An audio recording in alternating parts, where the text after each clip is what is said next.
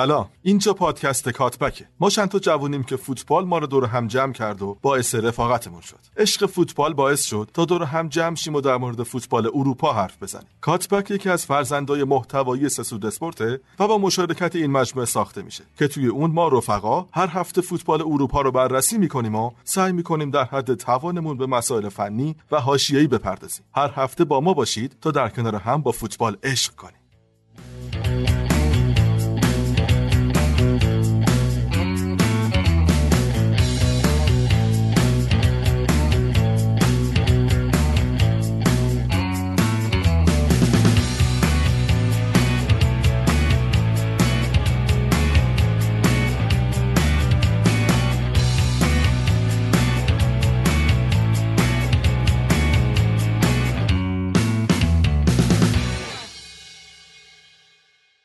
سلام. رسیدیم به اپیزود 18 همه پادکست کاتبک و خیلی خوشحالیم که یه هفته دیگه هم می‌تونیم با بررسی فوتبال جذاب اروپا و چهار لیگ معتبر در خدمتتون باشیم. این هفته آقای امیر شمیرانی و آقای پارسا رفتن کمپ و رفتن ابیانه. خود ابیانه یا نمیرن اونجا؟ حالا نمی‌دونم اینا چرا رفتن. ولی در شرایطی که آدم نمره هم نیومده هنوزو نمی‌دونم. اومده آقای ماشیش اومده.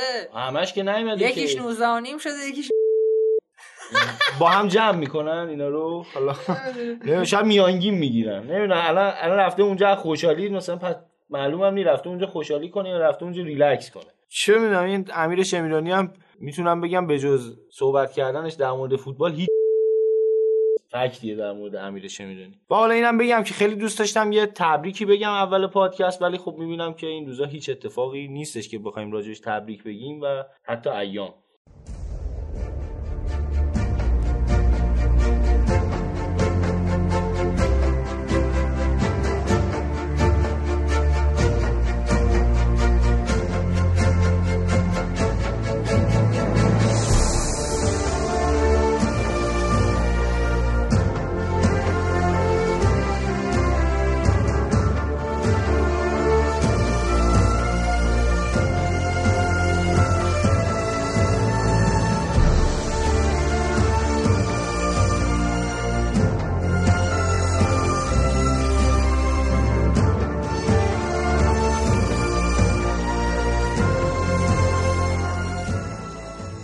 بریم سراغ آلمان و هفته بیستم بوندسلیگا جایی که لایپزیش صدر رو به بایرن پس داد. تو میشه گفت تقریبا مهمترین بازی این هفته دو تا از تیمای مدعی یعنی لایپزیش و گلادباخ با هم بازی کردن و بازی خیلی قشنگی هم بود. دو نیمه کاملا متفاوت داشت یعنی یه نیمه کاملا در اختیار مونشنگلادباخ که یه جورایی bug لایپسیشو پیدا کرده بود و تا تونست از اونجا بهشون ضربه زد. نیمه اول کاملا بازی نوید در اختیار گلادباخ بود و به تیم ناگلزمن اجازه هیچ کاری نداد. یکی از کارهایی که کرده بود فشاری بود که دوتا مهاجم این تیم رو دفاع حریف می آوردن و اجازه نمی‌دادن که اوپامکانا و لوکاس کلوسترمن بیان مثلا بازی سازی بکنن و اون خط هافبکشون تغذیه بکنن و در حقیقت بازی سازی از دفاع لایپزیگ رو کاملا قطع کرده بود. حالا از اون طرف یه کار خیلی جالب دیگه هم که گلادباخ انجام داده بود این بود که دو تا مهاجم خیلی آماده سریع و از نظر فیزیکی آماده رو گذاشته بود نوک حمله یعنی دو تا مهاجم کنار هم که این دوتا کار خیلی جالبی می‌کردن. نوید وقتی که گلادباخ در شرایط حمله قرار می‌گرفت این دوتا مهاجم از هم باز می‌شدن می‌رفتن شبیه به وینگر عمل می‌کردن و نویهاوس هافبک تهاجمیشون میومد به عنوان نوک کاذب عمل می‌کرد و حالا اگر که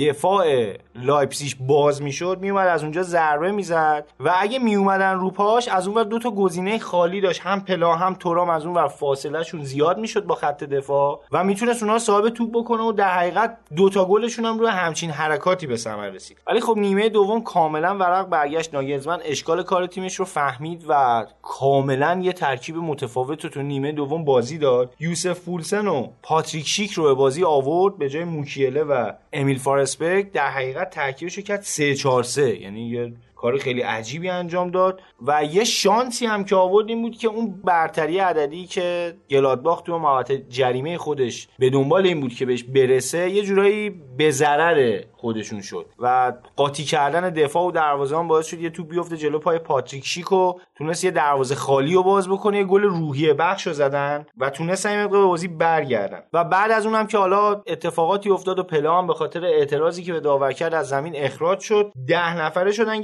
گلادباخیا دیگه تقریبا میشه گفت کاملا اومدن توی محوطه جریمه و پشت محوطه جریمه خودشون یا بهتر بگیم جلوی محوطه جریمه خودشون.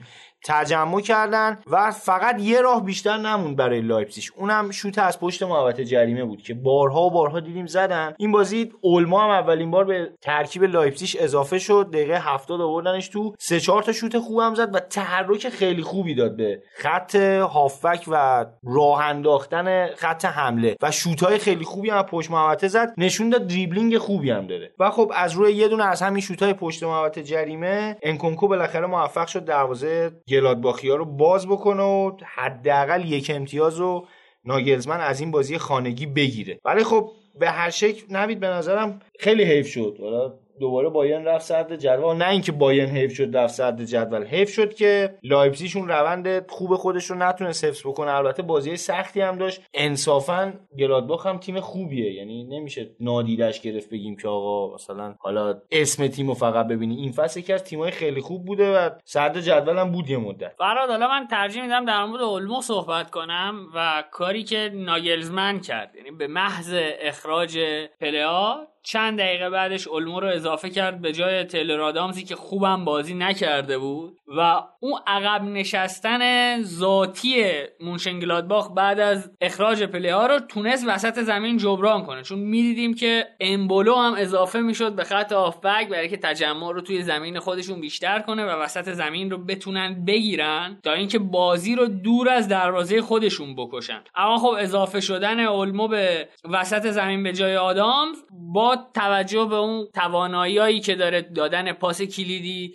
دریبل زدن برداشتن یک در مقابل یک چون وینگر هم بازی کرده اولمو یعنی بازیایی که ازش دیدیم وینگر هم بازی کرده. حتی نوک هم بازی آره. اصلا پست اصلیش میشه گفت وینگره. بیشتر وینگر بازی کرده آره. و توانایی برداشتن یک در مقابل یکو داره. میشه گفت که شاید اصلا اومدن اولمو گره بازی رو وسط زمین برای لایپزیگ باز کرد. دقیقا یه فضای ایجاد می‌کرد. اون وسط یه خورده هرج و مرج درست می‌کرد. اون وسط رو به هم میریخت. و سابیتسر و انکونکو خیلی خوب استفاده می‌کردن از چپ و راستش. چقدر سابیتسر این بازی خوب بود. یعنی حالا هر بازی خوبه ولی این بازی واقعا به چش اومد. یه هافبک هم جنگنده است هم بازپسگیری توپش خوبه هم خوب شوت می‌زنه هم دید خیلی خوبی داره خوب پاس میده. از اون هافبک های ارزشمند فوتبالی که میشه گفت همه کاری انجام میده خیلی هم بی ادعا. آره فراد و از نظر روحیه به نظرم به شدت به درد بازی تیم کلوب میاد. دقیقا یعنی دقیقا.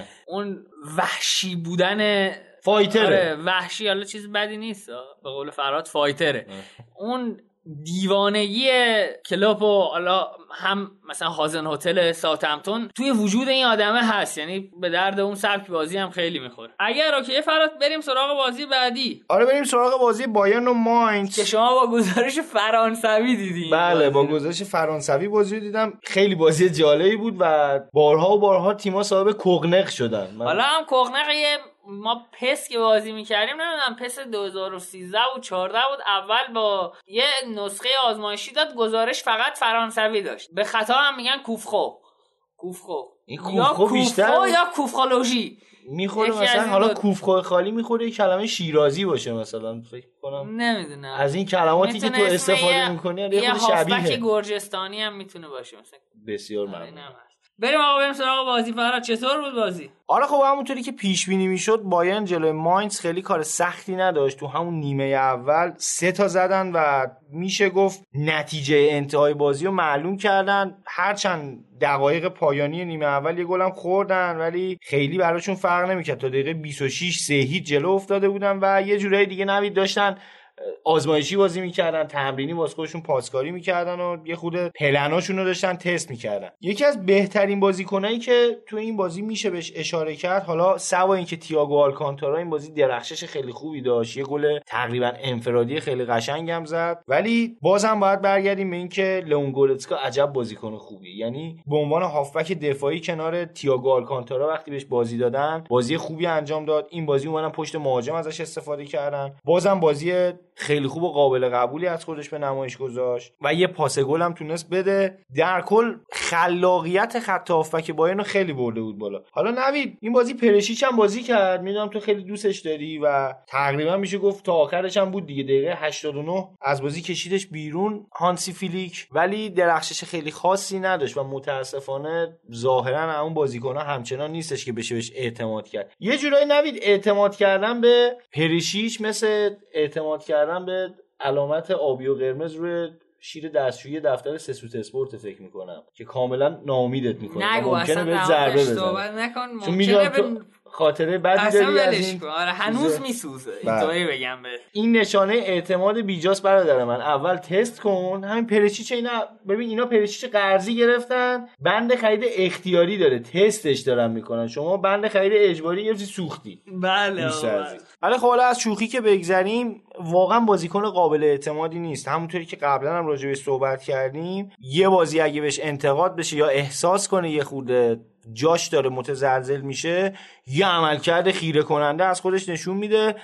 دوباره دو سه هفته میره تو خلسه و دقت هم بکنیم مثلا یه بازی اون میاد نمره هشت می‌گیره و حالا میگم نمره منظور می‌خوام بگم مثلا خوب بازی می‌کنه. می‌خوام یه متری داشته باشم. این نمره هشت می‌گیره هشت و نیم می‌گیره بازی بعدی میاد میشه هفت و نیم بعد میشه هفت بعد میشه مثلا شیش و نیم بعد میشه شیش بعد مثلا یه میاد رو پنج و نیم. احساس خطر می‌کنه دوباره میاد میشه هشت. یعنی یه همچین سیکلی و بارها دیدیم ازش تو بایر. و کنترلش هم خیلی کار ساده یه نوید. میشه گفت یکی از بازیکناییه که به خاطر اینکه ذاتا هافبک کناریه و وینگر نیست میشه روی فاز دفاعیش یه مقداری اتکا کرد و امید داشت که فاز دفاعیش بهتره. ولی خب توی تمرینات پیش فصل اینتر هم کونته اومد ثابت کرد که این روی کار دفاعی هم خیلی بازیکن مسلطی نیست و نمیشه بهش اعتماد کرد. گفته بود آره. نمی‌تونیم روش حساب کنیم به عنوان وینگ بک برای واقعا هم یه واقعیتیه که نمیشه پنهانش کرد و حالا هر چقدر این بازیکن یه سری بازی خوب بازی بکنه ولی بازیکنی نیستش که در سطح تیما اینجوری باشه که یه فصل می‌خوام برای قهرمانی بجنگن. تو سه تا جام مثلا بیان مدعی باشن. و بیشتر به تیمایی می‌خوره که حالا می‌خوان فقط جلو تیمای خوب عملکرد جالبی داشته باشن. پرچیچ اصلا با همین روحیه‌ای که داشت تونست برسه به تیمای بزرگتر و مورد توجه تیمای بهتر قرار بگیره. تو وولفسبورگ که داشت بازی می‌کرد یه عملکردی داشت که سعی می‌کرد خودش رو به تیمای بزرگتر تحمیل بکنه و بازیش به چشم بیاد. همین اتفاق هم براش افتاد ولی روز به روز وقتی که مطرح شد افت کرد. شاید یه فصل بیشتر تو اینتر اون ستاره ای که انتظار داشتیم نبود. الانم تو بایرن فکر نمی کنم خیلی بتونه کار خاصی انجام بده. یه نکته دیگه این بود که کوتینیو این بازی بازی کرد دقیقه 65 به جای گورتسکا وارد زمین شد و بازی بدی هم نکرد. چند تا شوت هم زد. ولی نوید یه فقدان انگیزه داریم توش می‌بینیم. انگار بیخیال داره فوتبال بازی می‌کنه و اون شور و حرارت رو نداره اون آتش گلزنی رو نداره اون آتش بازی سازی رو نداره و یکی دو تا بازی بیشتر تو این فصل نمی‌تونی ازش به یاد بیاریم که ستاره تیمش بوده. تو خودت شخصا فکر می‌کنی مثلا این کوتینیویی که انقدر تو لیورپول حالا bold شد بعد رفت به بارسلونا واقعا فکر می‌کنی به درد بایرن می‌خوره؟ اینا اصلا چی میشه تو ترکیب بایرن که اینجوری بازی می‌کنه؟ فراد کلا من که از کوتینیو خیلی خوشم میاد به دلیل اینکه پست ده بازی می‌کنه پست ده خوبی هم هست. پست مورد علاقه من تو فوتبال پست ده کلا. و خب به نظرم هر تیمی که با تک مهاجم بازی می‌کنه و اعتقاد به استفاده از پست ده داره کوتینیو می‌تونه توش بازیکن خوبی باشه. دلیل اینم که توی بارسا بازیش نگرفت این بود که اساسا بارسا پست ده نداشت. اصلا داشت وینگر بازی و. اضافه بود یعنی سردرگم بود کوتینیو توی اون تیم. من اگه یه تیم داشتم قطعا کوتینیو پست دهم واقعا بازیکن با کیفیتی حداقل بارها اینو نشون داده ولی امیدوارم که با یه انتخاب انتخاب تیم درست بتونه برگرده به اون شرایط آرمانیش توماس مولر هم باز این بازی گل زد و عملکرد خوب خودش رو داره حفظ می‌کنه و از اون بازیکنهای بایرن تایپ دیگه کاملا اصلا آلمان type German type. یه بازیکن آلمانی کامله. بدون هیچ کار اضافه میاد گلشو می‌زنه و بازم مثلا عملکردش تو بازی یه چیز ثابتیه. نه یه فوق ستاره یه که بیاد همه رو دیریب کنه گل بزنه نه از اون بازیکناست که بگی حالا جنگنده است. یه بازیکن بسیار تاثیرگذار ولی در این حال گمه. یه بازیکنیه که اگه بخواد به شدت در خدمت تیمه. پاوار در این بازی دفاع راستشون بود. حالا اینکه راجع به دفاع بایرن صحبت میشه اینه که هنوز سردرگمی وجود داره که بالاخره کی می‌خواد دفاع وسط باشه کی می‌خواد دفاع راست باشه کی دفاع چپ باشه. پاوارد این بازی دفاع راست بود. اتفاقا خیلی خوبم بازی کرد. یه پاس گل خیلی قشنگم داد. آلابا و باتنگ بازی کردن که بازم نتونستن کلین شیت بکنن جلو. ماینکس هم گل خوردن. هرچند آخر بازی نزدیک بود. یه بار دیگه هم گل بخورن که این اتفاق براشون نیفتاد دیویس هم سمت چپ باز عملکرد خوبی حداقل توی فاز هجومی داشت. تو دفاع نوید نمیشه خیلی بهش حساب کرد. از اون بازیکنایی که توی خط حمله یه عملکرد خیلی خوبی داره. میاد نفوذ می‌کنه سانچ می‌کنه دریب می‌زنه. ولی توی کار دفاعی نمیشه باز روش حساب کرد. شاید ضعف بدنیش باشه شاید عدم تجربهش باشه شاید ضعف بازیخونی باشه. نمی‌تونه خیلی خوب توپ حریف رو تخریب بکنه. فراد حالا نکته ای که می‌خواستم در مورد بازی بایرن این هفته اشاره کنم این بود که برگشت به دو هفته قبل کاری که انجام داده بود فلیک و double pivot بازی داده بود. توی بازی با هرتا برلین گورتسکا و آلکانترا رو بازی داده بود. و این بازی کیمیش و و آلکانترا. اتفاقی که میفته اینه که توی این دو هفته آلکانترا رو آزادتر بازی میده و گورتسکا و کیمیش توی بازی با هرتا برلین. و ماینتس وظیفه هافبک دفاعی کلاسیک رو به عهده گرفتن. و این اتفاقی که میافتاد این بود که فاز دوم build-up یعنی انتقال از هافبک به پشت مهاجم به پست دهه خیلی راحتتر اتفاق میافتاد و با اضافه شدنش به پست ده با اضافه شدن آلکانترا به پست ده عملکرد پست ده هم بهبود پیدا می‌کرد اگه دقت کنید توی همون بازی کوتینیو و توی این بازی گورتسکا و کوتینیو هر دو عملکرد قابل دفاعی داشتن دقیقا. برای اینکه هم یک گزینه به نام آلکانترا رو کنار خودشون می‌دیدن و توی شرایط بهتری صاحب توپ می‌شدن و هم می‌تونستن لواندوفسکی یا وینگرا رو صاحب توپ کنن و من فکر می‌کنم که این برنامه ایه که فیلیک داره توی بازی های آسونتر تستش می‌کنه برای اینکه توی بازی های بزرگ عملیش. آره دیگه الان دقیقا داره تست تاکتیکایی انجام میده برای چمپیونز لیگ فکر می‌کنم و دارن کم کم آماده میشن واسه اون بازی ها چون شاید خودشون هم دلشون بخواد اونجا بیشتر درخشش داشته باشن تا تو بوندسلیگا. حالا نوید تو این بازی یه هافبک دفاعی خیلی ناماشنا هم داشت ماین که دقیقه 32 هم تعویض شد و ما قبلا فکر می‌کردیم فوشه. آره پیر کنده با یو. با یو آره همین. آره. برشک ما قبلا فکر می‌کردیم یه حرف بدیه ولی نگو بازیکنه. آره خاندان بزرگی هم هستن. یکیشون رو من دیدم حالا توی ترانسفر مارکت داشتم سرچ می‌کردم 25 میلیون هم پولشه. جولز اسم کوچیکش. آره به هر حال گرونه و حالا ظاهرا به آلمانی هم یعنی مشتری. مشتری آلمانی همشون. اینجوری هم بر. خب فکر می‌کنم بریم سراغ بازی آخر بازی دورتموند و یونیون برلین. دورتموند بازم با درخشش هالند بازی که فیکس بازی کردیم فیکس بازی کرد ولی بازم کامل بازی نکرد. یه نکته خیلی جالب بود که دو تا گل زد یه پنالتی هم گرفت و یه عملکرد خیلی درخشانی داشت و به نظر می‌رسه که دورتموند به اون مهاجم دلخواهش رسیده. ولی ولی ولی اگر این مصدوم بشه دورتموند باز همون آش و همون کاسه. یعنی بازی سازی بسیار قشنگ سرعت انتقال توپ بالا ولی اون جلو نمی‌دونی توپ رو به کی بدی و اون بیاد دروازه رو باز بکنه. آلکاسر رو چرا فروخت؟ حالا آقای دکتر شمیرانی هم باش صحبت می‌کردیم. هفته پیش هم همین بود بحث که آقا اصلا خب حالا اومدیم هالند اصلا یه بازی خسته بود. تو الان می‌خوای تو سه تا جام شرکت بکنی. Champions لیگ هم هستی و یه دونه مهاجم آقا اصلا آه، اصلا مریض شد. اصلا این مصدوم سرما خورد. کرونا گرفت. چه می‌دونم هزار تا اتفاق. ممکنه بیفته یه کار عجیب بود آلکاسر رو بلاحت از این. تصمیم میگم میباره دورتموندی بازی در آوردن در حقیقت با این. فروششون. خب بریم سراغ خود بازی. دورتموند این بازی رو 3 4 3 شروع کرد و یه 3 4 3 خیلی ترتمیز همونطوری هم که قبلا گفتیم فاوره بالاخره فهمید اشکال کارش کجاست و فهمید که هافبک نداریم آقا. ما هافبک میانی نداریم. حالا امره جان هم بهشون اضافه شده ولی هنوز بازی نکرده براشون. و اومدن با ویتسل و برانت وسط زمین اشرف حکیمی و گریرو کناره ها و سه تا مهاجم که سانچو هالند و رویس بودن و سه تا دفاع که آکانجی هوملز و پیشچک بودن بازی کردن. ابتدای کار یونیون برلین یه مقداری تونست فشار دورتموندیا رو بشکنه و توی نیمه اول با یه برتری عددی توی خط میانی با یه سیستم 361 تقریبا. یه کار تخریبی خیلی خوب انجام دادن وسط زمین و راه های رسیدن توپ به هافبک های دورتموند رو بستن تا نتونن مهاجم رو تغذیه بکنن. ولی خب باز می‌بینیم که توی سیستم 343 اون مدافعین آخر می‌تونن حتی بیان به عنوان هافبک دفاعی بازی بکنن و حتی بازی سازی بکنن. بارها و بارها این بازی ما دیدیم که هوملز و آکانجی می اومدن پاسای 40 متری می‌دادن. نوید از پشت دایره وسط زمین یا پاس قطری مینداختن برای رویس و سانچو یا حتی یک دو بار برای هالند که هالند بتونه با قدرت سرزنیش اونجا توپ اول رو بسابونه برسونه به وینگرها اینا بتونن دفاع حریف رو دور بزنن. با توجه اینکه یونیون برلین داشت سه دفاعه بازی می‌کرد. ولی خب یه مقدار که گذشت زور یونیون برلین به تب نرسید و بعد از اینکه دقیقه 13 گل خوردن دیگه میشه گفت همه پلناشون به هم ریخت. یه مقداری باز شدن مجبور شدن بیان سعی کنن بازی سازی بکنن که برای دورتموند چی از این بهتر. و دورتموند چهار بار دیگه هم تونست بهشون گل بزنه و تقریبا میشه گفت بازی چیزی برای یونیون برلین نداشت. یونیون برلینی که این بازی یه تیم کاملا دست و پا بسته بود به خصوص خط دفاعش که حالا سوبوتیچ هم توش بازی می‌کرد بازیکن سابق همین دورتموند هیچ حرفی برای گفتن نداشتن بارها و بارها ضربه خوردن. حتی می‌تونم بگم 4 5 تا خود دورتموندیا نزدن. یه دونه اشتباه دروازه‌بان خودشون یه پاس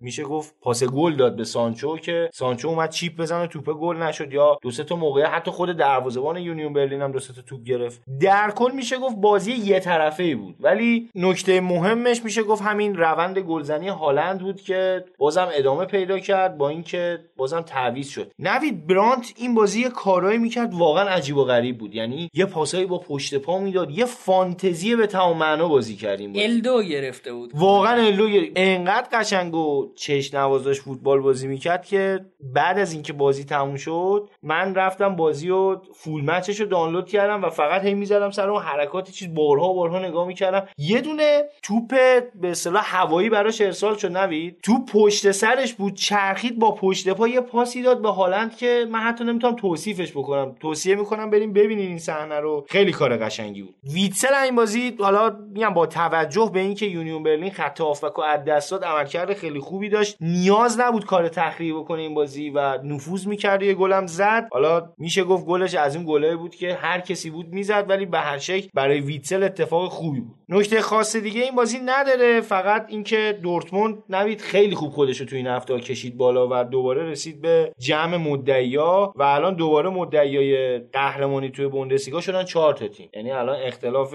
بایرن که 42 امتیازیه با تیم چهارم که گلادباخ باشه فقط سه امتیازه. و حتی با یک بازی هم یک بازی رو در رو هم امکان جابجایی هست و همچنان لیگ آلمان یکی از جذابترین لیگاست. فراد حالا توضیحاتت کامل بود در مورد بازی دورتموند و یونیون برلین. من فقط اینو بگم که امیدوارم یونیون برلین نیفته. نه فکر نمی کنم شیش امتیاز تا مر... جای سقوط فاصله داره و 14 بازی هم ولی شکلی که بازی می‌کنن یه مقداری میشه گفت شجاعانه فوتبال آره. بازی تنها تیم آلمان آره. شرقیه که توی بوندسلیگا وجود داره و کلا من از این اون تیمای دوست آره. داشتنی آره اون تیمایی که بزن نگم تاریخچه جالبی داره یه بارم حالا یه پلی به گذشته یه بخشی راجبش داشتیم تو آره. بوندسلیگا حالا اون بخش هم اگه دوباره برین گوش بدین جالبه خدا کنه نیفته خلاصه این مربیشون هم یه آدم سوئیسیه اصلا قیافش اینه اون چپای من قیافشی که می‌بینم یاد برتولت برشت میافتم مثلا. یا مثلا چه می‌دونم این نویسنده فرانسوی یکی بود. ساموئل بکت. یه قیافه خیلی خوبی داره. کاش نیفتن فقط. بریم جدول رو یه نگاه بندازیم و بعدش هم بریم سراغ تحریری فرار. خب بایرن مونیخ با 42 امتیاز. صدر جدوله و صدر رو از لایپسیش پس گرفت. حالا من شخصا امیدوارم که لایپسیش بیاد دوباره بالا و حتی بتونه این فصل قهرمان بشه حتی دورتموند. یعنی امیدوارم که بایرن قهرمان نشه. نوید یه دونه مهمونم حالا داشتیم. اپیزود سه بود فکر می‌کنم که طرفدار بایرن بود. اصلا خودش معتقد بود که خدا کنه بایرن این فصل قهرمان نشه یه خود از این حالت در بیاد. آره استدلالش هم فراد تقریبا میشه گفت منطقی بود. کاملا منطقی بود. می‌گفت که هر فصلی که بایر مونیخ توی چمپیونز لیگ خیلی خوب ظاهر شده و قهرمان شده فصلی بوده که یه دو قطبی یه رقیب خیلی جدی توی بوندسلیگا داشته و اساسا اینکه رقیب توی بوندسلیگا داشته باشه بهش کمک می‌کنه که اون هم تیم بهتری آره تیمشون رو فرم نگه میداره و همیشه انگار تو شرایط مسابقه. وقتی که با 20 امتیاز اختلاف مثلا صدر باشی هر سالم قهرمان بشی یه خورده فکر می‌کنم زده میشی از اون حالا جنگیدن برای فوتبال. خب لایپزیگ با 41 امتیاز دومه ایشالله که تیم آقای ناگلزمن قهرمان منم شخصا خیلی ترجیح میدم ولی خب دورتموند هم خداییش الان تیم جذابی شده. امیدوارم حالا این روندشون رو حفظ بکنن. مبارک طرفداراشون باشن. کم هم نیستن. دورتموند با 39 امتیاز سومه گلادباخ هم با همین امتیاز سومه لورکوزن و شالکه هم 34 امتیازی هن. هوفنهایم هم 33 امتیازیه و هفتمه آخر جدول هم پادربورن و دوسلدورف و وردر برمن با 15 16 17 امتیاز سه تا تیم آخرن. ماینز هم نزدیکه به اینا 18 امتیازی و یه دونه با منطقه صعود فاصله داره. بریم سراغ تحریریه.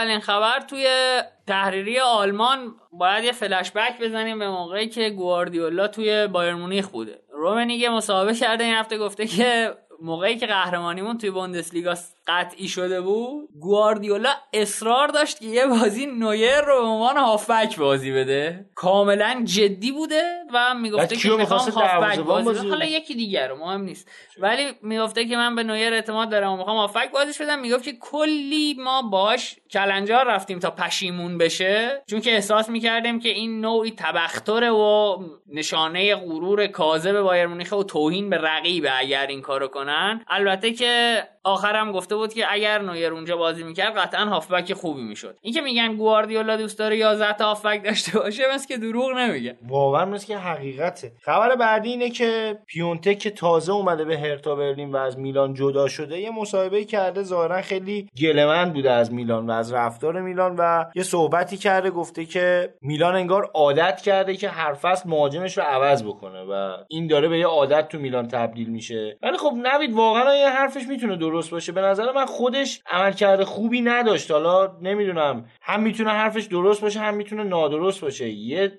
وجه قضیه اینه که خودت بد بازی کنی. یه وجه قضیه هم اینه که حالا تیمه نخودت ولی واقعا این اواخر دیگه طرفدار میلان دوستش نداشتن. زباله شده بود. نه نه که دوستش نداشتن. یعنی موقعیت 100 درصد گل خراب می‌کرد. خیلی توپ خراب می‌کرده. خبر بعدی در مورد دورتمونده و مسابقه جالب آقای هاملز. گفته که غمتون نباشه من یاد میدم به هالند که چطوری گل بزنه. البته بعد گفته مثل که شوخی کرده یه نکته گفته گفته البته ایشون توی سه بازی به اندازه کل فصل من توی دورتموند گل زده. نه شوخی داره با هالند. نمی‌دونم هم قدشه هم سنشه میخورتش. هالند یا ممکنه آره. با شاید هم برعکس هاملز هم کم گنده نیست. ولی هالنده قیافش خیلی چیز داره آدم خورتره. حالا پایان حرفاش هم یکم جدی شده بود گفته بود که هالند خیلی مهاجم خوبیه.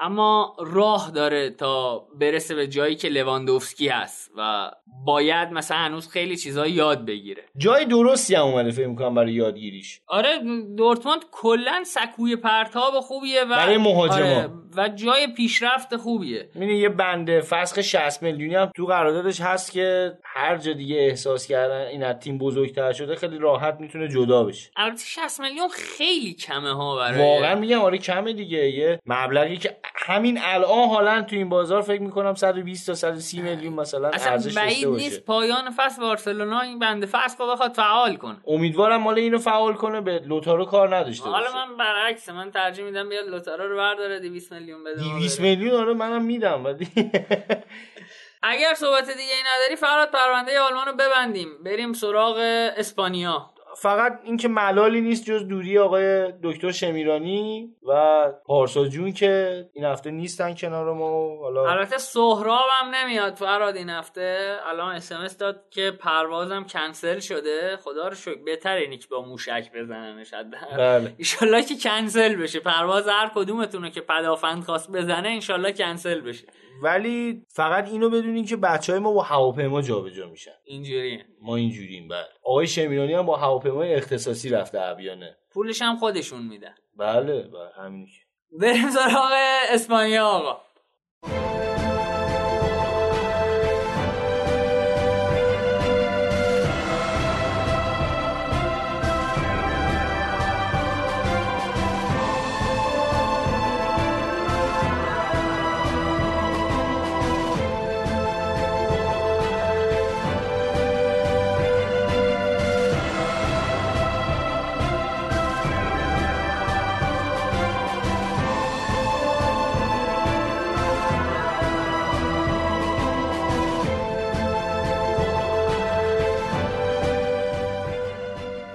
رسیدیم به بخش اسپانیا. امیر و پارسا همچنان ابیانه هستن و متاسفانه هفته نیومدن. دوباره صدای من رو باید بشنوید. این هفته کلا هستم. خلاصه اینجوری بگم خدمت. هفته 22 لالیگا یه مهمون خیلی خوبم داریم علیرضا جوادی عزیز. قرار این هفته در مورد بارسلونا مفصل باهاش صحبت کنیم. از بازی رئال شروع کنیم. رئال یکیچ اتلتیکو رو برد و جاشو توی صدر جدول محکم کرد. فراد در خدمتی. خیلی بازی مهمی بود برای رئال. هم از نظر حالا روانی بخوای حساب کنی چون مدت ها بود تو این ورزشگاه نتونسته بودن اتلتیکو رو شکست. بدن. همین که خب دربی محسوب میشه به خیلی مهمه براشون. دفاع رئال تو این بازی شاید یکی از بهترین روزاشو سپری کرد. حالا هم دفع توپای خوبی که داشتن همین که تخریب بیلداپ بازی اتلتیکو مادریدو. از اون بر اتلتیکو رو بخوای نگاه کنی تیمیه که حالا شاید توی خط دفاعش تونسته بود رئال تا حدودی کنترل بکنه ولی واقعا می‌دیدیم توی حمله کردن و برای گل زدن تقریبا میشه هیچ برنامه‌ای نداشت. حداقل اگه برنامه‌ای هم داشت ابزارشو نداشت. یعنی ویتولو موراتا میشه گفت اون نیمه اولی که کامل از دست دادن. چون اصلا کلا نیمه اول بازی که هیچی نداشت. یعنی نه رئال چیزی داشت نه اتلتیکو. در حقیقت رئالیا فقط به فکر این بودن که بازی حریف رو تخریب بکنن. اتلتیکویی هم به فکر این بودن که حالا بیان عقبتر رئال رو بکشن جلو و روی ضد حمله ها بخوان امیدوار باشن که حالا بتونن شاید یه کاری انجام بدن یا روی ضربات ایستگاهی. ولی خب نیمه دوم کاملا متفاوت شروع شد رئال. نیمه دوم با یه فشار بهتری شروع کرد. بازی خیلی خوب مندی از سمت چپ که حالا ما قبلتر از این صحبت کرده بودیم که توی فاز دفاعی چقدر خوبه. ولی این بازی نشون داد که اگه فضا داشته باشه و حالا توی پلنای بازی سازی تیم روش حساب کنن می‌تونه حالا یه, یه ذره این اعتماد رو جواب بده. پاس گل خیلی خوبی داد به بنزما و یه جورایی سمت چپ رئال خیلی فعال بود توی این بازی. نوید یه چیزی که توی این بازی خیلی نظر منو جلب کرد حالا بازی تاتنهام و منسیتی هم که بعدش نگاه کردم واقعا احساس کردم که رئال انگار از همین الان داره تمرین می‌کنه برای بازی با منسیتی یعنی سبکی که داره بازی می‌کنه همین که سعی کنه بازی حریف رو خراب بکنه توی خط آفبک و یه مقداری حالا فشارشون رو بشکنه یا روی ضد حمله ها یا اینکه مثلا یه ذره که بازی گذشت بیاد کم کم فشار بیاد رو تیم حریف و از اون اشتباهات احتمالیشون استفاده بکنه. چون می‌دونی که حالا منسیتی هم حتما صحبت می‌کنین راجبش دیگه. منسیتی هم اوضاع دفاعش خیلی جالب نیست و فکر می‌کنم واقعا زیدان از همین الان داره تمرین می‌کنه برای اون بازی. فراد حالا این مسئله رو من می‌تونم اینجوری بگم که توی نیمه اول تقریبا رئال مجبور شد که این کارو کنه. یعنی اون پلن آقای سیمونه که 4 4 2 0 بازی می‌کنه در واقع باعث شده بود که 6 نفر به صورت خیلی متراکم وسط زمین رو بگیره از رئال و مالکیت رو نیمه اول تقریبا میشه گفت که اتلتیکو داشت. و رئال نمی‌تونست کاری کنه جز اینکه بخواد بازی اتلتیکو رو خراب کنه. ولی خب میشه گفت نیمه دوم کاملا بازی برعکس شد. توی نیمه اول ایکس جی رئال 37 صدم بود. یعنی هیچ. عملا یعنی هیچ. که اونم دو تا ایستگاهی بود که راموس هد زد بیرون. و خب این ایکس جی 37 صدم هم دو سومش که مربوط به دوتا حمله بود روی پاس مستقیم واران به بازیکنهای دیگه بود. یعنی عملا رئال توی نیمه اول وسط زمین رو از دست داده بود و build-up فاز یک و فاز دو رو که کلا نمی‌تونست انجام بده. ولی خب بین دو نیمه مشخص شد که زیدان چقدر خوب بازی رو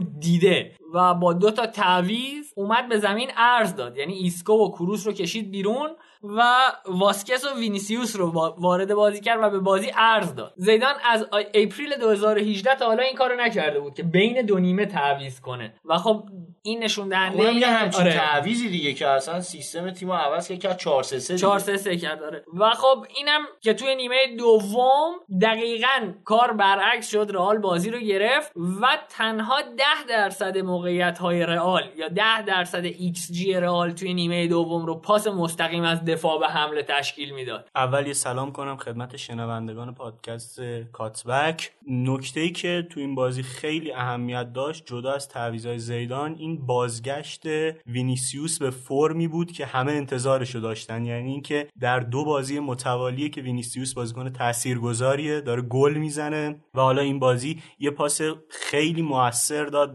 به مندی و مندی تونست استفاده کنه و پاس گل بده به کریم بنزما. دقیقا credit گل رو باید بدیم به وینیسیوس. یعنی اون key pass ه که شکوند ساختار دفاعی اتلتیکو رو وینیسیوس داد به مندی و مندی فرار کرد توی حالا در مورد نیمه اول که صحبت کردم فراد یکی از نشونه هایی که می‌شد دید برای اینکه رئال عاجز از بازی سازی این بود که واران رسما از خط دفاع جدا می‌شد. یعنی شما توی فاز اولیه بیلداپ یه دفاع سه نفره از رئال می‌دیدید و واران اضافه می‌شد کنار کاسمیرو که بتونه اون حلقه پنج نفره یا شیش نفره سختی رو که سیمون وسط زمین تشکیل داده بود رو بشه که خب اونم با پرس اگرسیو برای بچه های سیمونه باز گزینه پاس مؤثر نداشت و مجبور می‌شد که مستقیم بازی کنه با بنزما و خب بنزما هم بین ساویچ و فیلیپ گیر افتاده بود و از اون طرف پارتی هم اضافه می‌شد و بنزما رو توی یه مثلث خفه می‌کردن. ولی خب همونجور که گفتم نیمه دوم آیه زیدان که به نظرم بازم بگم کامل ترین تیم رو شاید بعد لیورپول توی اروپا داشته باشه تونست با اون دوتا تعویزش بازی رو باز کنه. یه نکته دیگه هم که خوبه بهش اشاره کنیم اینه که کورتوا برگشته. یعنی واقعا توی 5 6 هفته اخیر اگر کورتوا رو از رئال بگیریم شاید نتیجه به این درخشانی براشون رقم نخوره. چند امتیازو شاید بشه ازشون گرفت دیگه. حالا کورتوا با اون سیوایی که داشت خیلی جالب. حالا من هفته پیشم بچه‌ها صحبت کردن راجع به کیفیت دروازه‌بان که واقعا دروازه‌بان تحت تاثیر روحی است. یعنی نمیشه دروازه‌بان رو بگی حالا کار فنی خیلی روش تاثیر درسته مثلا تو خط دفاع شما باید انقدر کمربند خط دفاعت محکم باشه که روی دروازه‌بان فشار زیادی نیاد. ولی واقعا گلایی که کورتوا داشت می‌خورد گلایی بود که شاید اگه دروازه رئال بعضی جا حتی خالی بود اون گله رو دریافت نمی‌کردن. ولی خب در حال حاضر می‌بینی که الان جزء یکی از اون مهرهای تاثیرگذار حتی وقتی که دفاع هم اشتباه می‌کنه و موقعیت میده مهاجمای حریف یه موقعیتایی کورتوا داره می‌گیره که شاید هیچ کس نمی‌تونست تصور بکنه کورتوا به یه همچین جایی برسه. و حالا میشه فهمید که چرا نواس رفت اول فصل و کورتوا بهش انقدر اعتماد شده این اعتماد به نفسش داده شد. در حقیقت حالا یه نقل قولی هم هست که میگن اصلا مربیا دروازه‌بانشون رو مثلا سر میز شام انتخاب می‌کنن. یعنی مثلا توی حالتی که حالا تنها نشستن دارن فکر می‌کنن و یه لحظه یه تصمیمی می‌گیرن و نسبت به اون شرایط روحی و اینجور چیزا مثلا استفاده میشه. یه نکته دیگه ای هم که در مورد خط دفاع رال بهش اشاره کردیم اینه که توی دو نیم فصل قبلی که زیدان هدایت تیم رو بر داشت خط دفاع بیشتر به کارهای هجومی و انتقال توی فاز اول کمک می‌کرد. ولی اینجا به مراتب زوج واران و راموس به خوبی تونستن باگ های خط دفاعی رو پوشش بدن. گرچه حالا واران چند تا اشتباه داشته ولی خب به مراتب کمتر از فصول گذشته بوده. نکته دیگه ای هم که دوست دارم بگم در مورد این بازی اینه که یه بازیکن جوونی مثل فدریکو والورده چقدر با تغییر شرح وظایفش توی بازی می‌تونه خودش رو اداپت کنه. یعنی توی نیمه اول فدریکو والورده به عنوان مثلا یه هشت تخریبی بازی می‌کرد. اما با تعویضایی که زیدان انجام داد توی نیمه دوم رسما شاید بشه گفت اون چیزی که ایتالیایی ها بهش میگن متزالا رو داشت پیاده می‌کرد و توی بازی سازی شرکت می‌کرد و از هر دو وظیفه هم سربلند اومد بیرون. یعنی هم نیمه اول بازیکن خوبی بود و هم نیمه دوم. و همین بازیکنای چند مهارته به اصطلاح هستن که دست زیدان رو برای این سویچ های تاکتیکی هم باز می‌کنه حالا نمید اگه دقت بکنی فکر می‌کنه موقعی هم که والورده اینقدر جواب اعتماد رو داد بیخیال اریکسن شدن ها. یعنی خدا رو شکر. آره دستش در نه. والورده رو من خیلی دوستش دارم حداقل. اگر بچه ها نکته ندارید بریم سراغ بازی بعدی که بارسلونا دو یک لوانته رو برد. آ بردید آیا جوادی بالاخره. بردن که بردیم ولی نکته مهمترش این بود که کیکستین از اون سبک خودش کمی عقب نشینی کرد و سبک بازی تیم رو به طور کلی عوض کرد. این بارسلونا پنج تا بازی با کیکستین انجام داده و خب سه بازی اول تیم کاملا ضعیف بود. با اینکه پیشرفت در تیم دیده می‌شد اما روند کلی تیم در فاز بیلداپ نهایی خیلی ضعیف بود و تیم نمی‌تونست موقعیت ایجاد کنه. اما تو تغییراتی که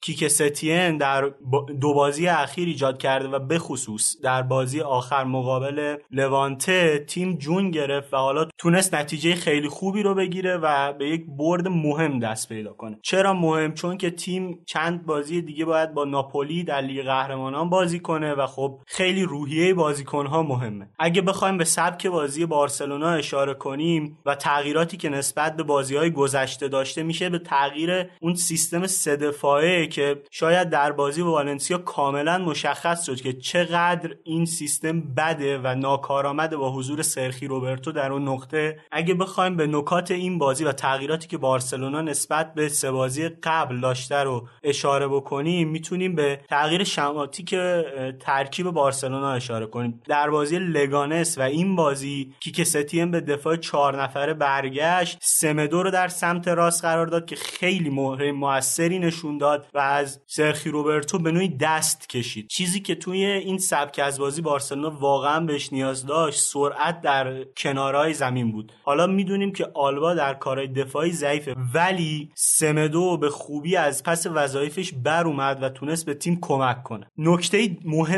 دیگه این بازی این بود که بارسلونا تونست با استفاده از پرس بالای حریف موقعیت سازی بکنه. یعنی اینکه استفاده از ترشتگن و چهار بازیکن دفاعی به خوبی این فرصت رو به هافبک ها و سه مهاجم بارسلونا می‌داد تا در حملات تیم شرکت کنن و تریزی کنن این حملات رو. شاید بهترین مثال به اون صحنه برگردی که سمدو یک استارت بلند می‌زنه بعد از اینکه پاس قطری دقیق ایوان راکیتیچ بهش می‌رسه و توپ در نهایت به تیر دروازه اصابت می‌کنه. اون شکل کلی و دقیقی بود که بارسلونا انجام داد تا به این پیروزی دو بر یک برسه. آخه نکته ای که هست اینه که اساسا مهرهاش هم برای اون دفاع سه نفره و اون ساختاره هارمونی به قول محمد نداره. یعنی تو نمی‌تونی دفاع سه نفره رو با پیکه امتیتی و سرخی روبرتو داشته باشی. شاید اگر به جای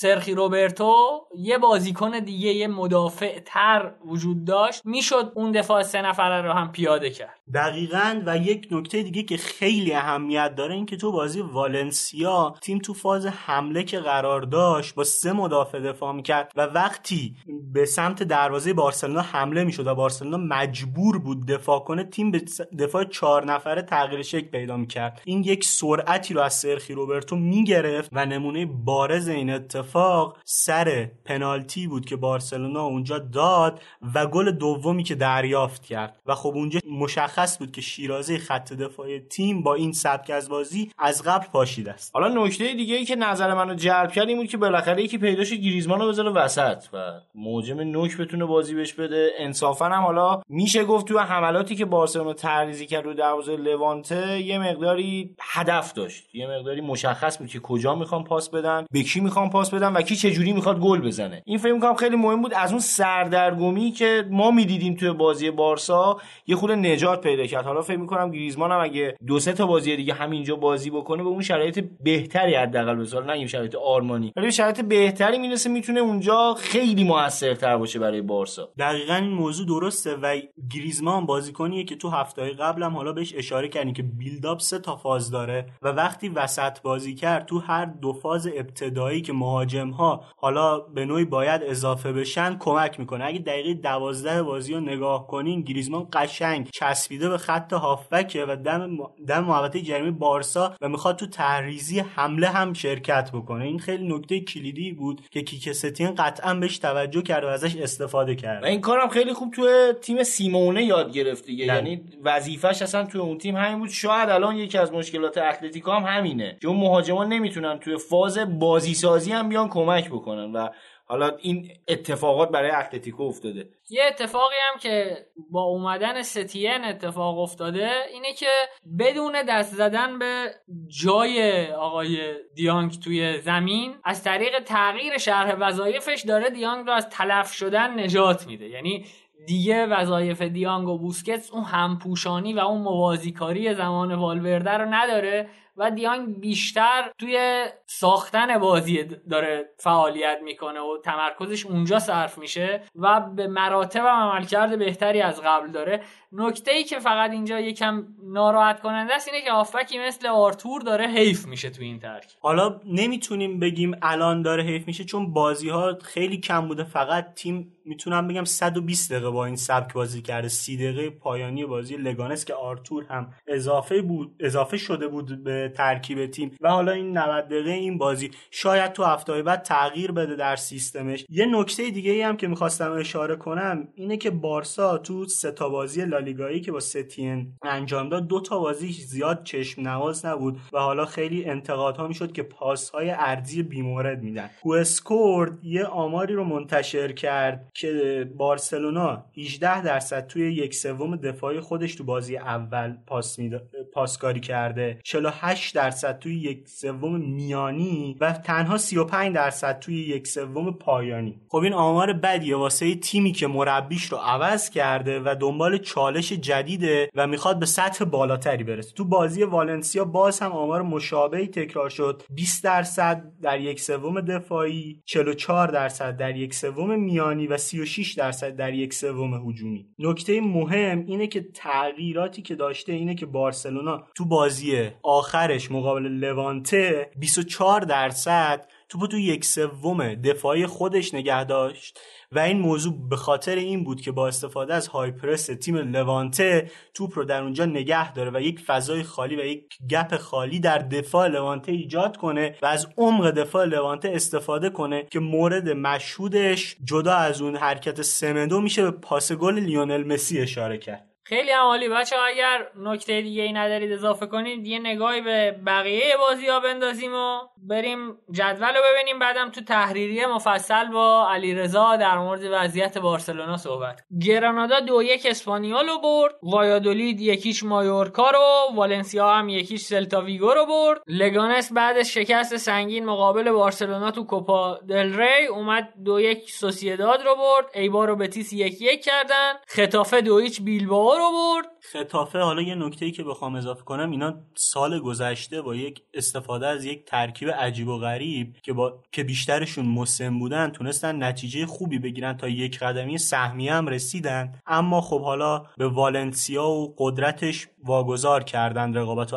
اما امسال در جایگاه سوم قرار دارند و خب شانس زیادی هم دارند که سهمیه رو بگیرن. کلا من امیدوارم این تیم‌ها سهمیه بگیرن اضافه بشن. و یک امیدواری دیگه هم که من دارم اینه که به سرنوشت مالاگا دوچار نشن. تیمی که حالا تو یک چهارم نهایی چمپیونز لیگ هم به دورتموند خورد و اونجا حذف شد و اون دورتموند رویایی یورگن کلوب آره و بعدش سقوط کرد دیگه. آلاوز و سویا هم یک یک کردن و ویارال هم سه یک اوساسونا رو برد. جدولم اینجوریه که رئال با 49 امتیاز اوله بارسلونا 46 امتیاز دوم خطافه و سویا با 39 امتیاز سوم و چهارم هستن والنسیا و اتلتیکو هم با 37 و 36 اینا رو تعقیب می‌کنن. آخر جدولم لگانس سلتاویگو و اسپانیول با 18 17 و 15 امتیاز. تو منطقه سقوط قرار دارن که البته آقای مایورکا هم با 18 امتیاز و تفاضل گل منفی 16 17 همه و فقط به خاطر گل زده بیشتره که از لگانس بالاتر وایساده و یکی از گزینه‌های جدی سقوط هم مایورکا است.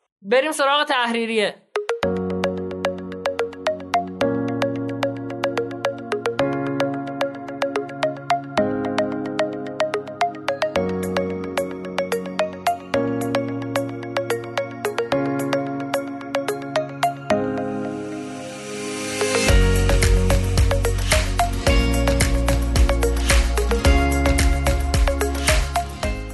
بچه ها اگه خبری هست همین اول بگید چون قرار تو تحریریه علیرضا رو اذیت کنیم سر بارسلونا. اول در مورد بارسلونا یه خبری که حالا سه شنبه که ما داریم این قسمت رو ضبط می‌کنیم منتشر شد این که عثمان دمبله احتمالا فصل رو از دست میده. و این خب خبر خیلی بدیه واسه بارسلونایی که همینجوری در خط حملش کمبود مهاجم داره و وینگری رو مثل دمبله از دست میده. حالا دمبله موقعی هم که بود خیلی بالاخره بودن همچین بازیکنی در حالی که شما فقط آنسوفاتی رو داری و کویادو به عنوان وینگر خب بودنش خیلی بهتر از نبودنشه. البته یک خبری هم آس منتشر کرد مبنی بر اینکه بارسلونا می‌تونه یک مهاجم رو به دلیل مصدومیت دمبله بگیره. اتفاقی که قبلتر هم در مورد رافینیا اتفاق افتاده بود و بارسلونا هافکی رو جذب نکرد برای جایگزینیش و از فرصت استفاده نکرد. حالا باید ببینیم می‌تونه از فرصت استفاده کنه و برای فقط رقابت های داخلی اسپانیا یک وینگر رو جذب کنه یا نه. حالا خب یه مسئله ای هم که وجود داره راجع به عثمان دمبله اینه که کیک ستین فکر می‌کنم تو کنفرانس خبری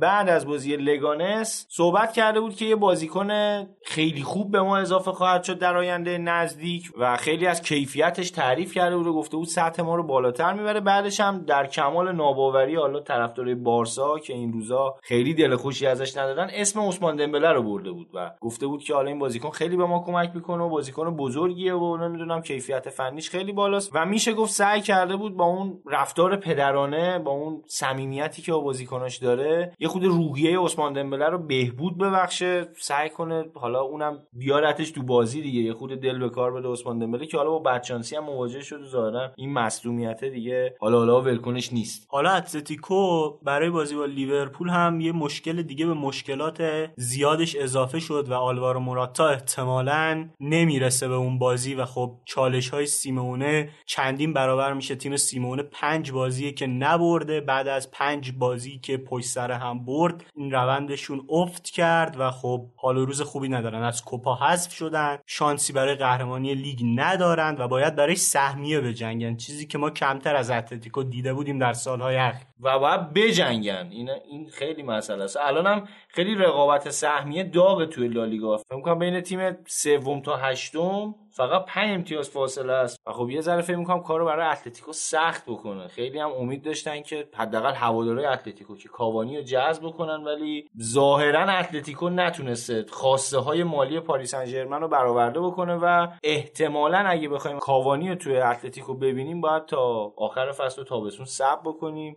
اتفاقی که شاید خیلی هم دیگه به نفعشون نباشه. برای تابستون شاید دیگه کاوانی نمیشه اون بازیکنی باشه که روش حساب بکنی برای مدت ها. البته از سیمون هم هیچی بعید نیست. شاید دوباره بتونه ازش استفاده خوبی بکنه. با این تفاصیل فکر می‌کنم زوج خط حمله اتلتیکو رو تو بازی با لیورپول دو نفر از بین کاراسکو ویتولو و لمار حتی تشکیل بدن. من حتی ساولم می‌تونم اضافه کنم به این گزینه ها ساول چهار فرانسه آره دفاع, دفاع چپ فقط دروازه نبوده دیگه. حالا دروازه احتمالاً کوره‌آ می‌تونه شانس داشته باشه چون در مهاجم نوک بازی کرده برای اتلتیکو گرچه عملکردش خیلی ضعیف بود تو چند بازی اخیر. آره finishing جالبی نداره. نه. بیشتر اونجا میجنگه فضا سازی می‌کنه. یه مهاجم گلزن لازم دارن. یعنی واقعا هم کسی که فقط و فقط خصوصیاتشو کاوانی داشت تو این پنجره بازیکنی که آزاد بود. آقا اگه صحبت دیگه ندارید بریم سراغ بحث شیرین بارسلونا. آقا چرا مربی تیم صدرنشین رو اخراج کرده خب البته این یه نکته که من با نوید همیشه اختلاف داشتم سرش. اینکه تیم صدرنشینه ولی تیمش اصلا عملکرد خوبی نداره و تقریبا همه مطمئن بودن بارسا امسال هم برای چمپیونز لیگ رقابتی که حساس ترین جام اروپاییه و خب همه تیم ها می‌خوان که اون رو به دست بیارن. یا کن علیرضا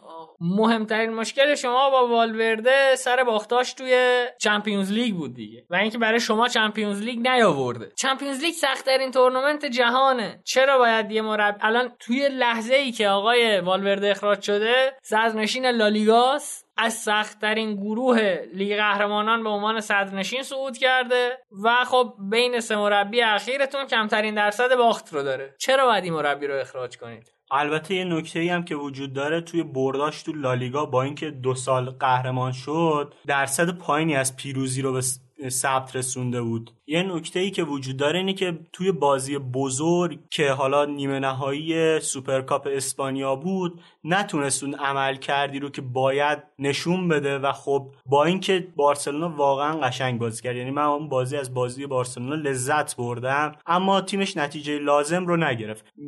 نظر من درباره این که اخراج والورده در زمان مناسبی بود یا نه نظرم اینه که در زمان مناسبی نبود. اما بین درست بودن و مناسب بودن یه تفاوتی وجود داره که این تصمیم به نظرم درست بود. والورده باید خیلی قبلتر و بعد از بازی بعد از بازی آنفیلد اخراج می‌شد یا در پایان فصل که کوپا رو به والنسیا تقدیم کرد. خب مشکلتون با والورده چی بود؟ بجز بازی بزرگ. تو با سبک بازیش هم مشکل داشتی. مشکلت با سبک بازی والورده چی بود؟ من تو فصل اولش واقعا با سبک بازیش مشکل نداشتم. یعنی من اونجوری نیستم که بگم تیم باید حتما هزار تا پاس بده پاسهای در عرض کوتاه و خیلی ریتم بازی کند باشه. من از بازی لیورپول کلوب قطعا لذت می‌برم. همون جوری که از بازی تیم‌های پپ لذت می‌برم. هم و همون جوری که از بازی تیم‌های هاینکس لذت می‌برم. این مسئله ای که پیش اومده بود با والورده این که والورده تحت تاثیر فشار از هوادار گرفته تا ممکنه بر از طرف تیم مدیریتی اون روشی رو که می‌خواست جا بندازه رو از یاد برد و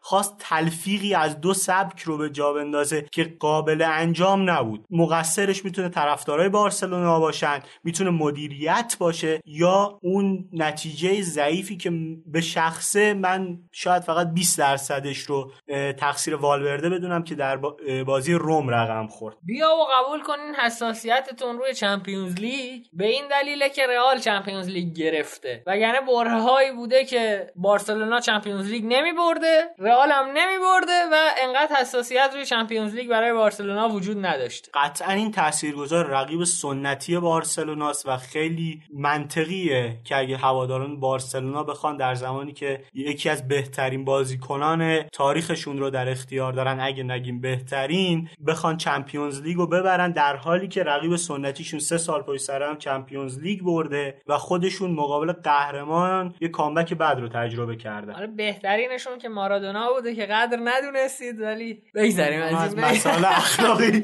حالا مریخی هم بازیکنشون بوده که بعد از اینکه بارسا هم رفت خیلی بر این تیم شد و وقتی هم که رفته بود رئال گفته بودم به بزرگترین تیم جهان رسیدم یه تنهایی هم به بارسایی انداخته بود. ولی حالا در کل علی فکر می‌کنی حالا والورده مربی بود که به درد چمپیونز لیگ نمی‌خورد؟ ببین من معتقدم والورده به خاطر این اخراج شد که دل هوادارا به دست بیاد دوباره و هوادارا خود با بارسایی آشتی بکنن. فشاری که هوادار آورد به بارسا باعث شد که والورده مجبور سبکش رو عوض بکنه به خاطر حفظ شغلش و همین تعویض سبک باعث شد که شغلش رو از دست بده. این نظر شخصی ما چیزی که دیدم. ولی خب می‌خوام بدونم چرا به نظر تو بارسلونا بدون اینکه جانشین خیلی مناسبی پیدا کنه رفت والورده اخراج کرد؟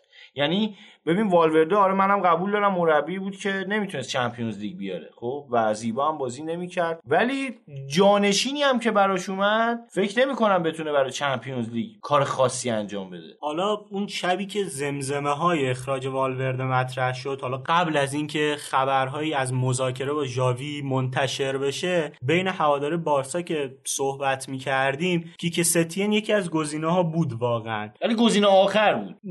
تو اون زمان که جاوی به عنوان گزینه مطرح نشد می‌تونم بگم بین پوچتینو و کیک ستین واقعا هوادار بارسا به عنوان گزینه می‌دونستن. نه اینکه مناسب باشه نه اینکه خوب باشه یا نه اینکه بد باشه. می‌دونستن که مدیریت می‌تونه بهش فکر کنه. چرا؟ چون که با بتیس فوتبال خوبی رو بازی کرد منظورم از خوب چیزی که هواداران بارسلونا انتظار دارند و خب اون فوتبال مد نظرشونه. ولی خب چمپیونز لیگ به نظرت می‌تونه مدعی باشه ستین با بارسا؟ تاثیر ستیم باید یک بازی بزرگ قطعا انجام بده. یعنی ناپولی در وهله اول و رئال مادرید که بعد از اون بازیه می‌تونه نشون بده که ستین در چه سطحی قرار داده چون زیدان مربی بزرگیه و قطعا بیشتر از بزرگ بودن باهوشه با مربی باهوشیه و حالا بنا به افتخاراتی که کسب کرده به عنوان یک مربی میشه در دسته مربیان بزرگ قرارش داد. نه آره منظور میگم حالا اون بزرگی مثلا ما نیست داره. اینو میشه قبول کرد. ولی ولی بازیخون فوق العاده آره کاملا. یعنی کاری که با بارسلونا توی نیوکمپ انجام داد واقعا یه شاهکار بود می‌تونم بگم. هوادار رئال مادرید خیلی خوشحال بودم بعد از اون بازی که سفر سفر شد. ولی پرس رئال واقعا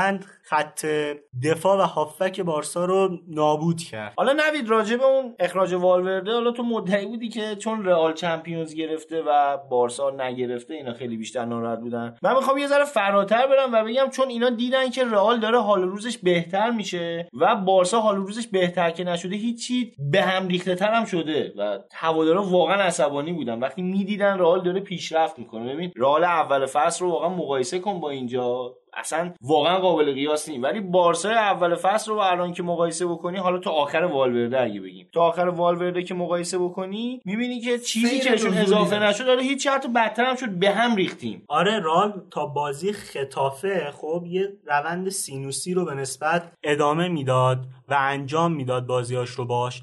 تا زمانی که زیدان به اون مثلث خط رسید یعنی فدوال ورده کاسمیرو و تونی کروس. بعد از اون بازی تونی کروس مصدوم شد یا در اون بازی و بازی مایورکا رسید. اون بازی تنها باخت رئال توی لالیگاست و تو بازی های بعد تیم خودش رو پیدا کرد و تونست از بار فشار انتقادا کم کنه. حتی بعد از باخت به مایورکا شایاتی مبنی بر اینکه مورینیو می‌خواد جانشین زیدان هم بشه منتشر شد و این به خودی خود نشون میده که چه فشاری رو رئال تون از فصل تحمل می‌کرد و خب در همون زمان فشار چقدر روی بارسلونا کمتر بود و والورده چقدر راحتتر می‌تونست کار بکنه. آقا اگه حرفی سخنی اینجا داری دیگه میکروفون دیگه گیرت نمیاد اینجا.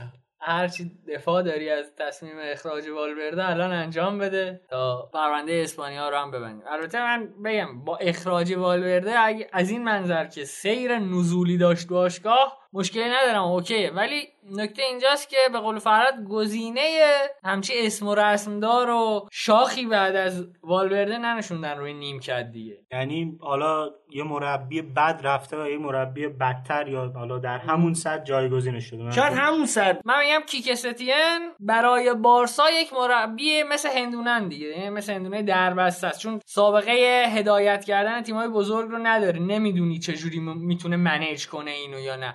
ولی پوچتینو این فاکتور رو داشت. قبول دارم ولی حالا نمی‌دونم به چه دلیلی؟ ولی مدیرای بارسا از پپ گواردیولا گرفته تا کیکه ستین ترجیح دادن با مربیایی که در گذشتهشون به موفقیت چندانی نرسیدن کار کنن. حتی لویز اندریکه ای هم که با بارسلونا سه‌گانه رو برد در روم عملکرد خیلی ضعیفی داشت. راجع به ستین وقتی میگی که توی بتیس داشت خوب عمل می‌کرد می‌تونم بگم خب والورده هم داشت توی اتلتیک بیلبائو خوب عمل می‌کرد. یعنی اونجا هم میشه گفت تیم خوبی بسته بود. تیمش حتی مدعی سهمیه چمپیونز لیگ بود. تیم یعنی مربی بدی نبود وقتی آوردنش و مشخص هم بود که می‌خواد چیکار بکنه. و کیک ستین هم مشخصه می‌خواد چیکار بکنه. یعنی چی ازش می‌خوان؟ می‌خوان آشتی بدن هوادارا رو با بارسا. ولی من میگم تو این مقطع اولا که از نظر خود منم خیلی زودتر بعد اخراج می‌شد والورده. یعنی زیادش بود تا همینجا. نویدم بگم و نویدم اگه ناراحته از اینکه والورده اخراج شده و انتقاد داره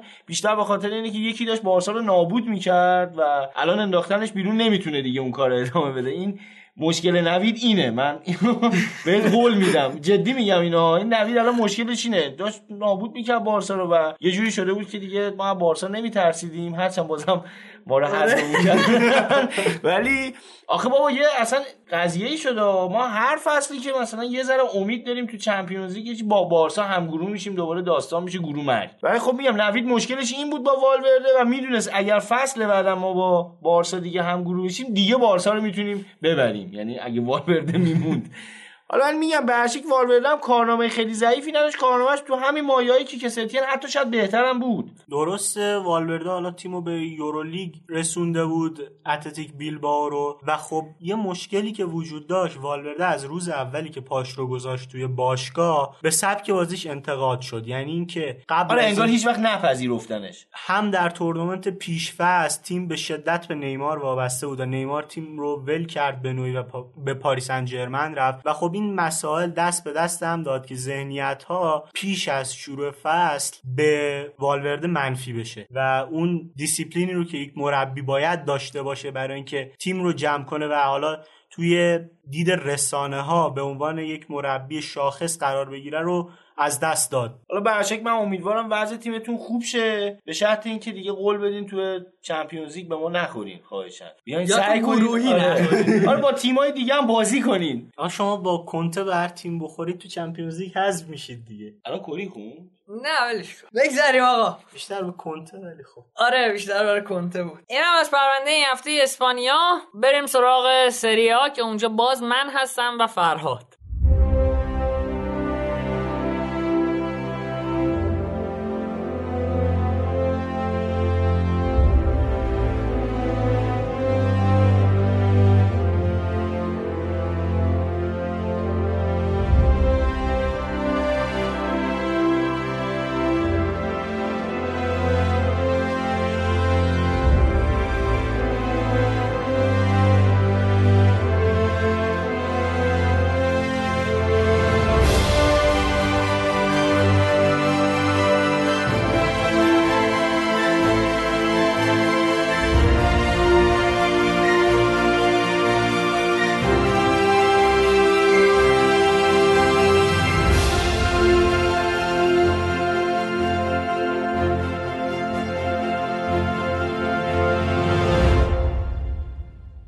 رسیدیم به بخش سری آ. نوید در کنار منه. می‌خوایم هفته 22 سری آ رو بررسی کنیم. بریم سراغ بازی اول. بازی روم و ساسولو بازی که ساسولو توی بازی پرگل تونست 4 2 رومو شکست بده. نوید چطور بود این بازی؟ چی شد؟ فراد اول بگم که بازی خیلی بازی قشنگی بود. یعنی می‌تونست مثلا بازی 8 8 بشه راحت اگر قدر موقعیتاشون رو می‌دونستن. و در مورد ساسولو دلم خواد اول شروع کنیم صحبت کردن. کاری که ساسولو با روم کرد دقیقا کاری بود که روم به سر لاتزیو آورد. یعنی خیلی بالا بازی کردن و این 4 2 3 1 که همیشه تیم دیزربی بازی می‌کنه با محوریت کاپوتو توی محوطه جریمه حریف به عنوان تارگت یا اینکه 4 3 3 بازی می‌کنه بازم کاپوتو تارگته. اینجوری بود که یوریچیچ اضافه می‌شد به کاپوتو و بعد عقب می‌کشید و باعث می‌شد که اسمالینگ و مانسینی یکیشون مشغول آقای جوریچیچ بشن و فضا پشت مدافع دیگه روم برای کاپوتو فراهم بشه. دقیقا shadow striker دقیقا shadow striker بازی می‌کرد.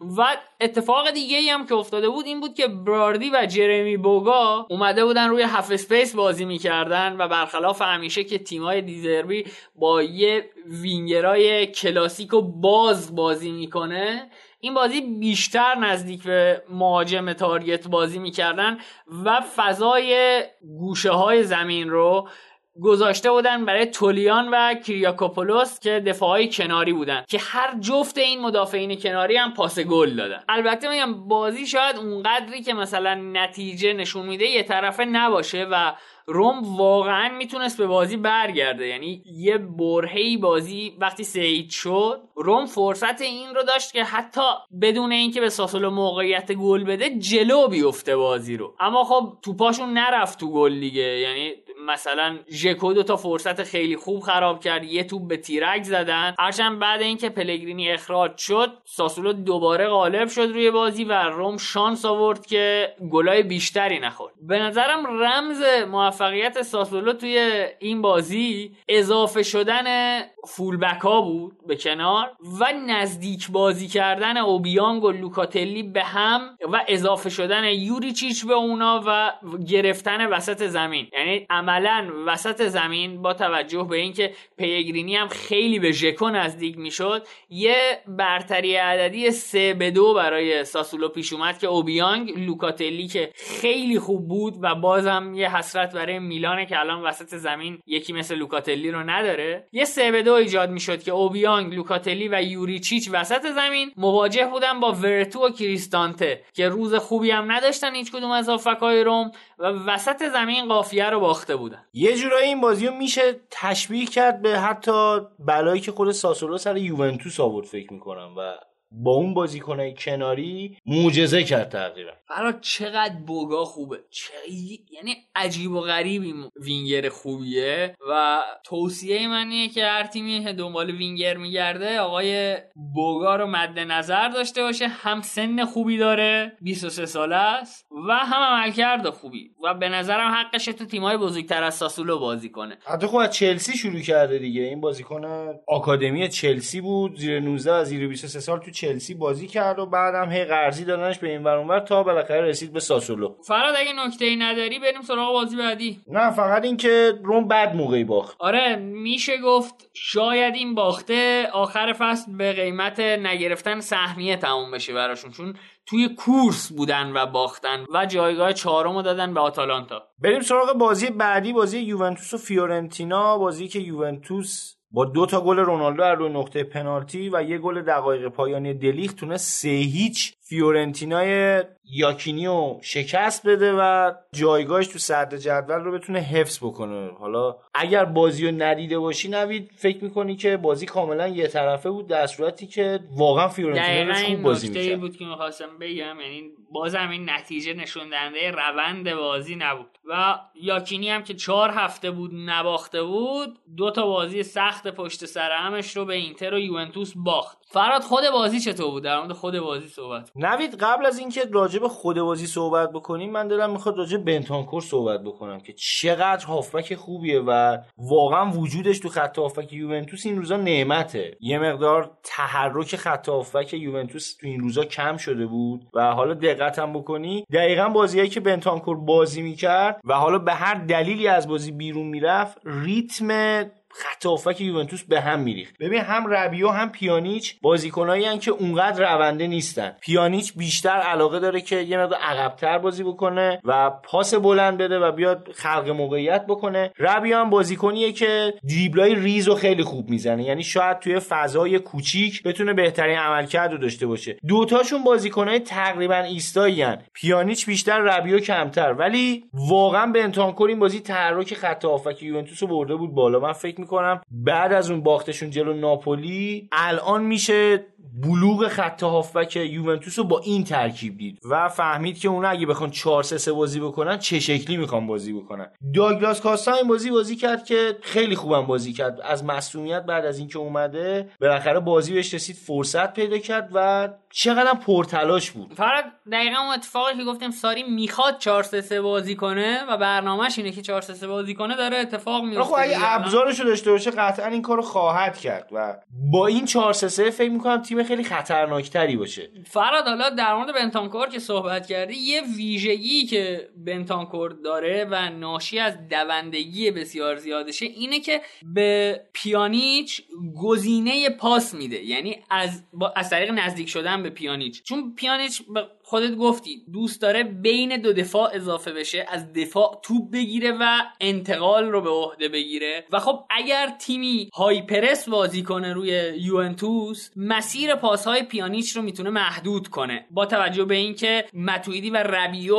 جفتشون اینجوریان که زیاد از پیانیچ فاصله می‌گیرن. هرچند که ایستا هستن اما فاصلهشون با پیانیچ یه فاصله ثابتیه زیاد نزدیک نمیشه. اما بنتانکور از چسبیده به خط دفاع به پیانیش نزدیک میشه و تا پشت محوطه جریمه اضافه میشه و نانستاب و خستگی ناپذیر میدوه و من می‌تونم بگم یکی از بهترین هافبک های سری آ الان بنتانکور نه تنها یوونتوس که کل سری آ. واقعا تو پست خودش فکر می‌کنم تو سری آ همتا نداره. یا اگه داشته باشه من می‌تونم تشبیهش بکنم به لویز آلبرتو لاتسیو که اونم تقریبا یه همچین کاری انجام میده. منتها توی یه خط هافبک متفاوت. از اون نوید حالا فیورنتینا واقعا تیم دست و پا بسته ای نبود. بارها و بارها اومد موقعیت ایجاد کرد. پنالتی اول خیلی بد موقع داد و داشت فشار می آورد یه پنالتی بعد دادن گل خوردن. داشتن جبران می‌کردن که پنالتی دوم اتفاق افتاد و دیگه انگار بازی بیخیال شدن. شاید اگر گل دومو نمیخوردن می‌تونستن حتی بازی مساوی بکنن. اینقدر فشار آوردن. توی برهه هم که بازی یک بازی صفر صفر بود شزنی توس رو نگه داشت دو سه جا. یه دونش فقط می‌تونم شوت اریک پولگار رو بگم آره. که خیلی هم گوشه زد ولی واقعا عالی گرفت شزنی. و حالا این کلینشیتی که کردن میشه گفت اعتبارش 90 درصدش مال شزنیه و 10 درصدش مال مدافعین و هافبکا. از اون ولی کوادرادو نوید خیلی این بازی روندگی خاصی نداشت. یعنی نتونست اون تأثیری که توی بازی گذشته داشت رو این بازی هم بذاره. شاید یکی از دلایلش این بود که کناره ها تیم فیورنتینا تا حدودی بهتر بود. حداقل سمت چپش که دالبرت داشت بازی می‌کرد یه خورده زورش میچربید انگار به یوونتوس. و کلا فراد برنامه فیورنتینا برای بیشتر برای حمله از سمت چپ بود و خب طبیعیه که دفاع راست یوونتوس عقبتر بازی کنه. یه خورده میشه گفت هدفم قرار داده بودن اونجا چون می‌رسن کوادرادو بازیکنی که وقتی بیاد جلو یه فضای خیلی خوبی پشتش ایجاد میشه. و تو دفاع هم ضعیف واقعا تو دفاع اون عملکرد فوق العاده رو نداره. و به هر این بازی هم یوونتوس برد. تبریک میگیم. تبریک هم میگیم ولی راجع پنالتی دومش من خصوصی بحث دارم. آره فراد پنالتی دوم یکم مشکوک بود اما خب یه صحنه دیگر رو داور و پنالتی می‌گیره و نگرفت. یعنی میشه گفت تقریبا تاثیرگذار نبود. آره و یعنی یه صحنه بود که من متوجه نشدم چرا داور برای یوونتوس پنالتی نگرفت. حالا اینا که شوخی فعلا با یوونتوسیا داریم می‌کنیم اینجا خیلی راجع به داوری, آره داوری صحبت ولی انصافا حتی اگر که این پنالتی ها به نفع یووه نمی‌گرفت یووه تیم برتر زمین بود. هرچند فیورنتینا خوب بازی کرد ولی پیروزی حق یوونتوس بود. خب نمید بریم سراغ بازی بعدی. بازی که میلان بعد از چند تا برد پشت هم تو خونه متوقف شد جلوی هلاس ورونای سخت کوش. آره فراد ورونا از بعد اینکه به آتالانتا سه دو باخت و آتالانتا رو اذیت کرد الان میشه گفت پنج هفته بود که تا قبل بازی میلان نباخته بود و سه بازی رو برده بود و میلان رو هم توی سنسیرو متوقف کرد. حتی می‌تونم بگم شاید میلان شانس هم آورد آره میلان شانس آورد واقعا. این بازی واقعا فشار عجیبی آورد هلاس ورونا رو دروازه میلان و چیزی که تو این میلان یه خوده تو ذوق می‌زد همون حرفی بود که اوایل فصل خیلی راجبشون زده می‌شد. اینکه خیلی انگار تیمی بازی نمی‌کنن. دیدی که حتی گلشون هم رو ضربه ایستگاهی بود که هاکان زد و ضربه ایستگاهی که تغییر جهت هم دقیقا. و اینکه هر بازیکنی انگار حداقل حتی تو خط هافک رو بخوایم صحبت بکنیم راجبش تو خط هافک بازیکنان دارن ساز خودشون رو می‌زنن و اون هماهنگی و هارمونی رو ندارن. ضمن اینکه فرانکسیه قرار اون تخریبچی میلان باشه. ولی اولا می‌بینیم نیست و نمی‌تونه فضا سازی بکنه برای بازیکنای کناریش. همین باعث میشه خط هافک میلان یه خود تحت فشار قرار بگیره و یه همچین اتفاقاتی براش بیفته نتونن خیلی بازی سازی بکنن و حتی تحت فشار هم قرار بگیرن. تئو هرناندز هم این بازی توی فاز هجومی همچنان خیلی بازیکن خوبی بود. ولی توی فاز دفاعی نشون داد که ضعفایی داره یه خود روش فشار بذارن. هم جاش خیلی خالی میمونه همین که یه موقعی حتی دریبلای بدی هم می‌خوره. فراد حالا از ضعف تاکتیکی میلان که بگذریم میلان توی این بازی خب کیاه رو از دست داده بود. مریض بود. آقای زلاتان ابراهیموویچ هم آنفولانزا گرفته بود. کرونا نگرفته بود نه نه و بازیکناشو نداشت. من واقعا دلم برای پیولی هم میسوزه فراد از لحاظ کوالیتی بعضی از بازیکناش خیلی سطح پایینه. یعنی مثلا توی این بازی موساکیو یا کسیه یا حتی لیاو بوناونتورا یعنی من واقعا دلم برای پیولی میسوخت که مثلا دیگه یه جاهایی از دست مربی چیزی بر نمیاد. مثلا یه گل خالی کاستی خوکوبی تو تیرک برگشتش و لیاو می‌تونست آره دقیقه آخر آره. لیاو برگشتش و گل خالی می‌تونست بزنه استوب کرد تا مثلا بیان توپو بگیرن ازش. نوید می‌تونه تاثیر روانی نبود زلاتان هم باشه؟ اینا این چند هفته ای که پشتم بردن با حضور زلاتان بود. و فکر می‌کنم نبود زلاتان تو این بازی بار منفی روانیشو گذاشت روی بازیکنای هم تیمیش. یعنی لیاو به خصوص که یه خود سردرگم داشت بازی می‌کرد. حالا ربیچ یه مقدار با تجربه تر سعی می‌کرد کار خودشو بکنه ولی تنها بود و فضا گیرش نمیومد ضمن اینکه فراد وسط زمین اگه بخوایم نگاه کنیم تا قبل اینکه سفیان آمرابات اخراج بشه واقعا حتی از نظر اسمی هم شاید بازیکنای هلاس ورونا زورشون میچربید. توی زمین که زورشون میچربید اما اسمی هم بازیکنای کوچیکی نداشت. یعنی میگل ولوسا بود سوفیان آمرابات بود که در مقابل کسی و چالهانوغلو برنده دوئل ها بودن. و از طرفی پسینا و زاکاگنی هم به شدت دونده عمل می‌کردن اضافه می‌شدن به این دوتا و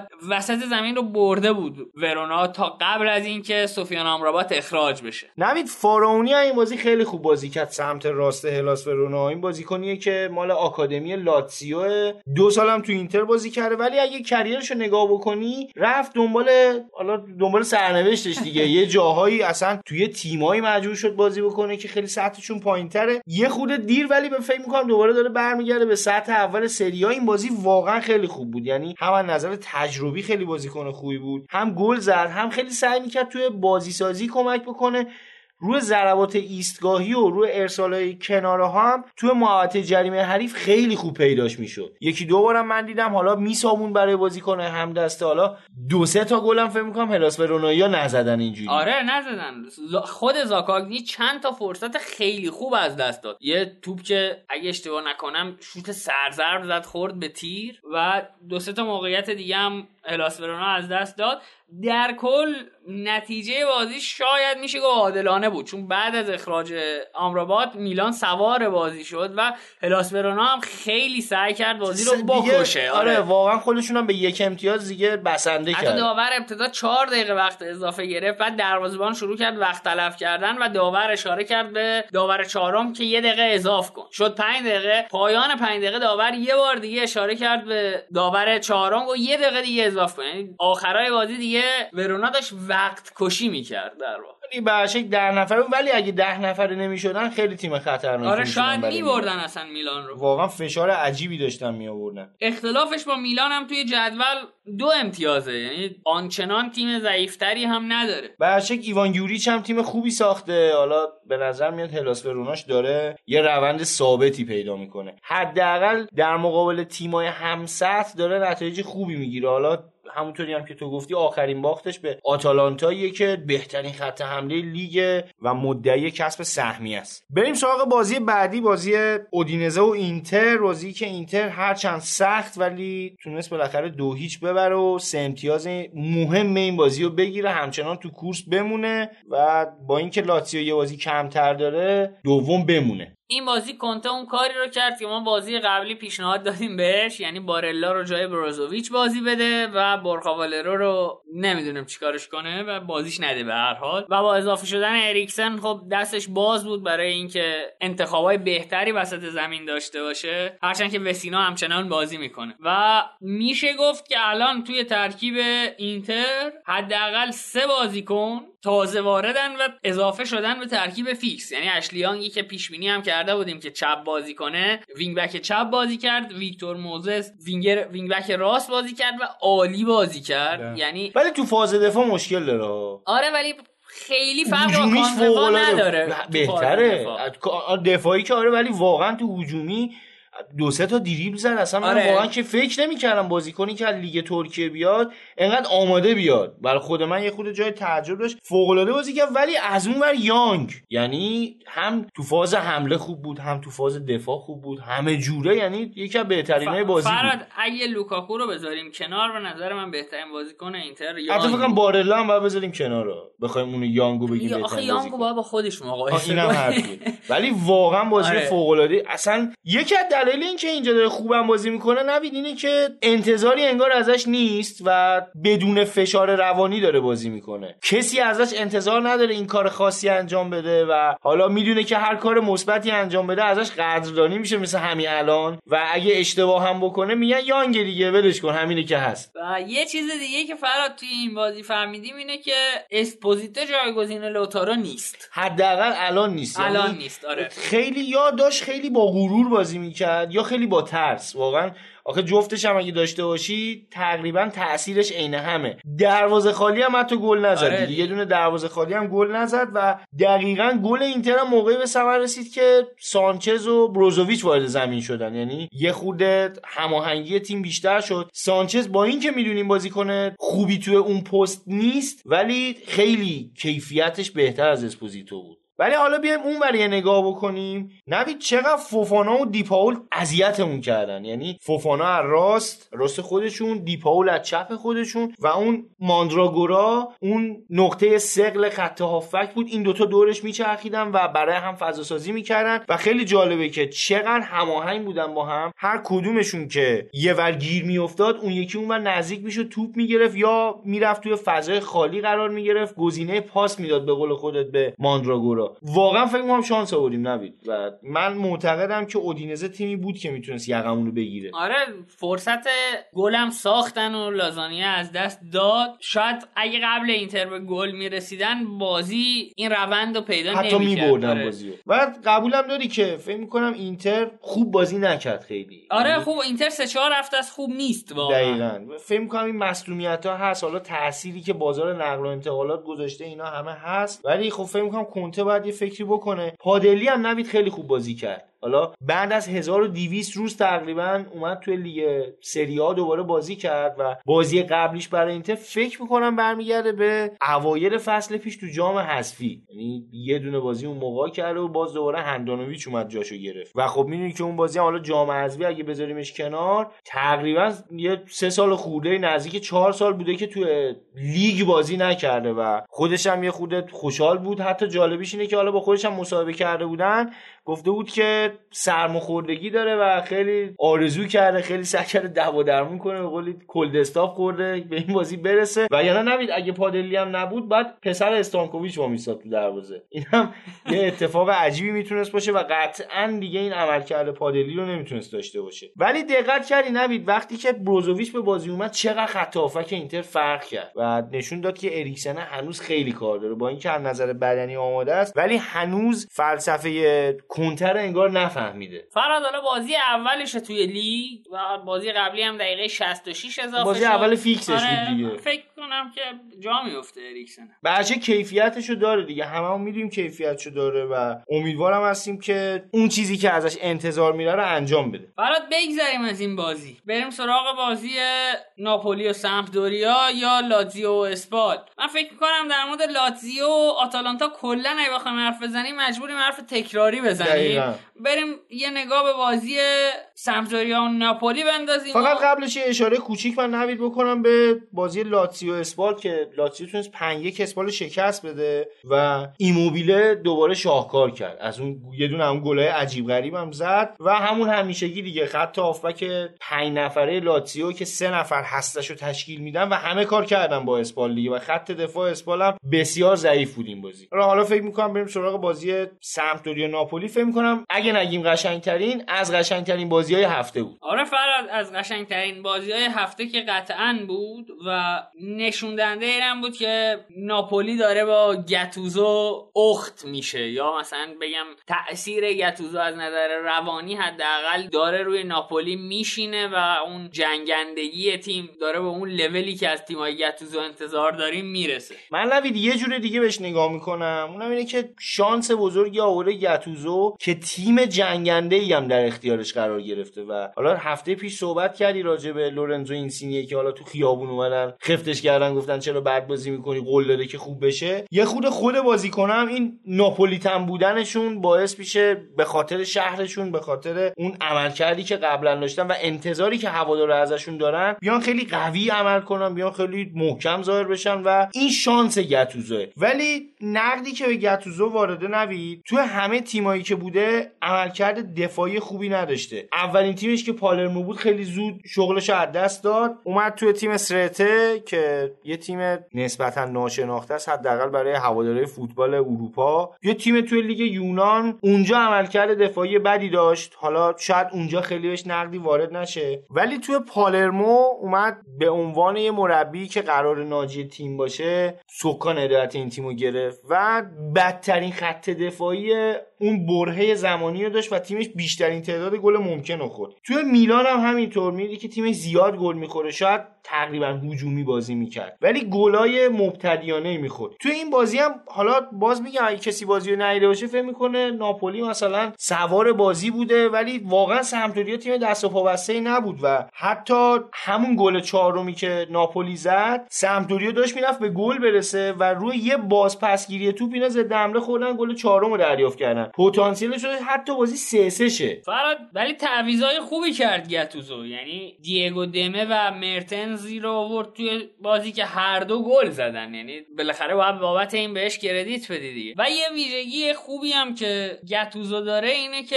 ارتباطش با بازیکنها خیلی خوبه. مثلا توی همین بازی الژی فلماس 20 ساله رو بازی داده بود و قبل بازی هم گفته بود که من به این بازیکن علیرغم سن کمش اطمینان دارم. اون می‌تونه یه بازیکن بزرگ بشه و اومد گلم زد. این از نظر روانی واقعا گتوزو شاید یکی از مربیای خوب سری آ باشه. حالا نوید اگه گتوزو قهرمان سری هم بشه من نمی‌تونم قبول کنم گتوزو مربی خوبیه. حالا از اینا بگذریم. آخه نوید سمتوری هم یه خود بازی رو باز کرده بود برای تیم گتوزو و اون 442 لوزی که چیده بود با تجمع خط هافک اون وسط یعنی در حقیقت میشه گفت هافک های کناریشو خیلی به مرکز نزدیک کرده بود. و همین باعث میشه که خب وقتی یه تیم داره مقابل 4 3 بازی می‌کنه 4 3 یکی از عریض‌ترین تاکتیک های فوتباله. یه پاس از سمت چپ به راست می‌تونست کامل خط هافبک سمپدوریا رو دنبال توپ بدونه و همین باعث خستگیشون می‌شد و شاید گاستون رامیرزی که می‌تونست تا انتها بازی بکنه و عملکرد خوبی هم داشت به همین دلیل باعث شد تعویض بشه. حتی یانکتو هم همینطور. اینا به خاطر اون دوندگی که داشتن مجبور شد تعویضشون بکنه رانیری. فرهاد این چیزی که میگی کاملا درسته. حتی در مقابل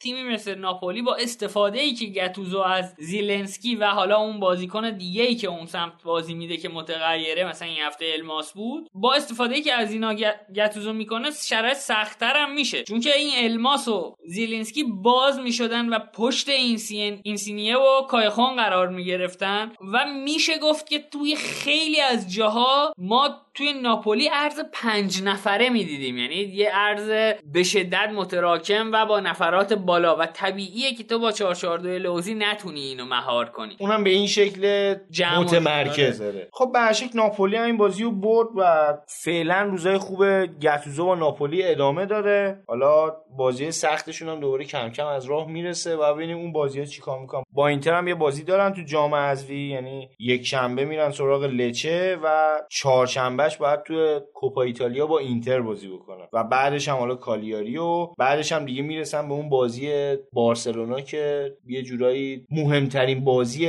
شاید فصلشون هم باشه. خب تو بقیه بازی ها بولونیا دو یک تونست برشیا رو شکست بده پارما و کالیاری دو دو مساوی کردن. آتالانتا هم جلوی جنوا متوقف شد و یه جورایی روم هم شانس آورد که آتالانتا نبرد و حالا هم امتیاز شدن با هم دیگه. لچه چاریش تونست تورینو رو شکست بده و به این ترتیب هفته پایان رسید. توی جدول هم یوونتوس با 54 امتیاز صدر اینتر با 51 امتیاز. دومه لاتسیو با یه بازی کمتر و 49 امتیاز. سومه آتالانتا و روم با 39 امتیاز. چهارم و پنجمن و یه خودم فاصله می‌گیره دیگه. کالیاری و پارما و میلان هر سه تا 32 امتیازی. ششم هفتم هشتم. هلاس ورونا هم که این هفته تونست میلان رو متوقف بکنه نهم با سی امتیاز. ناپولی و بولونیا هم با همین امتیاز دهم و یازدهم و دیگه الاخر سه تا تیم آخر جدولم جنوا با 16 امتیاز. 18 همه برشا با 15 امتیاز 19 همه و اسپال هم با همین امتیاز 20 همه بریم سراغ تحریریه.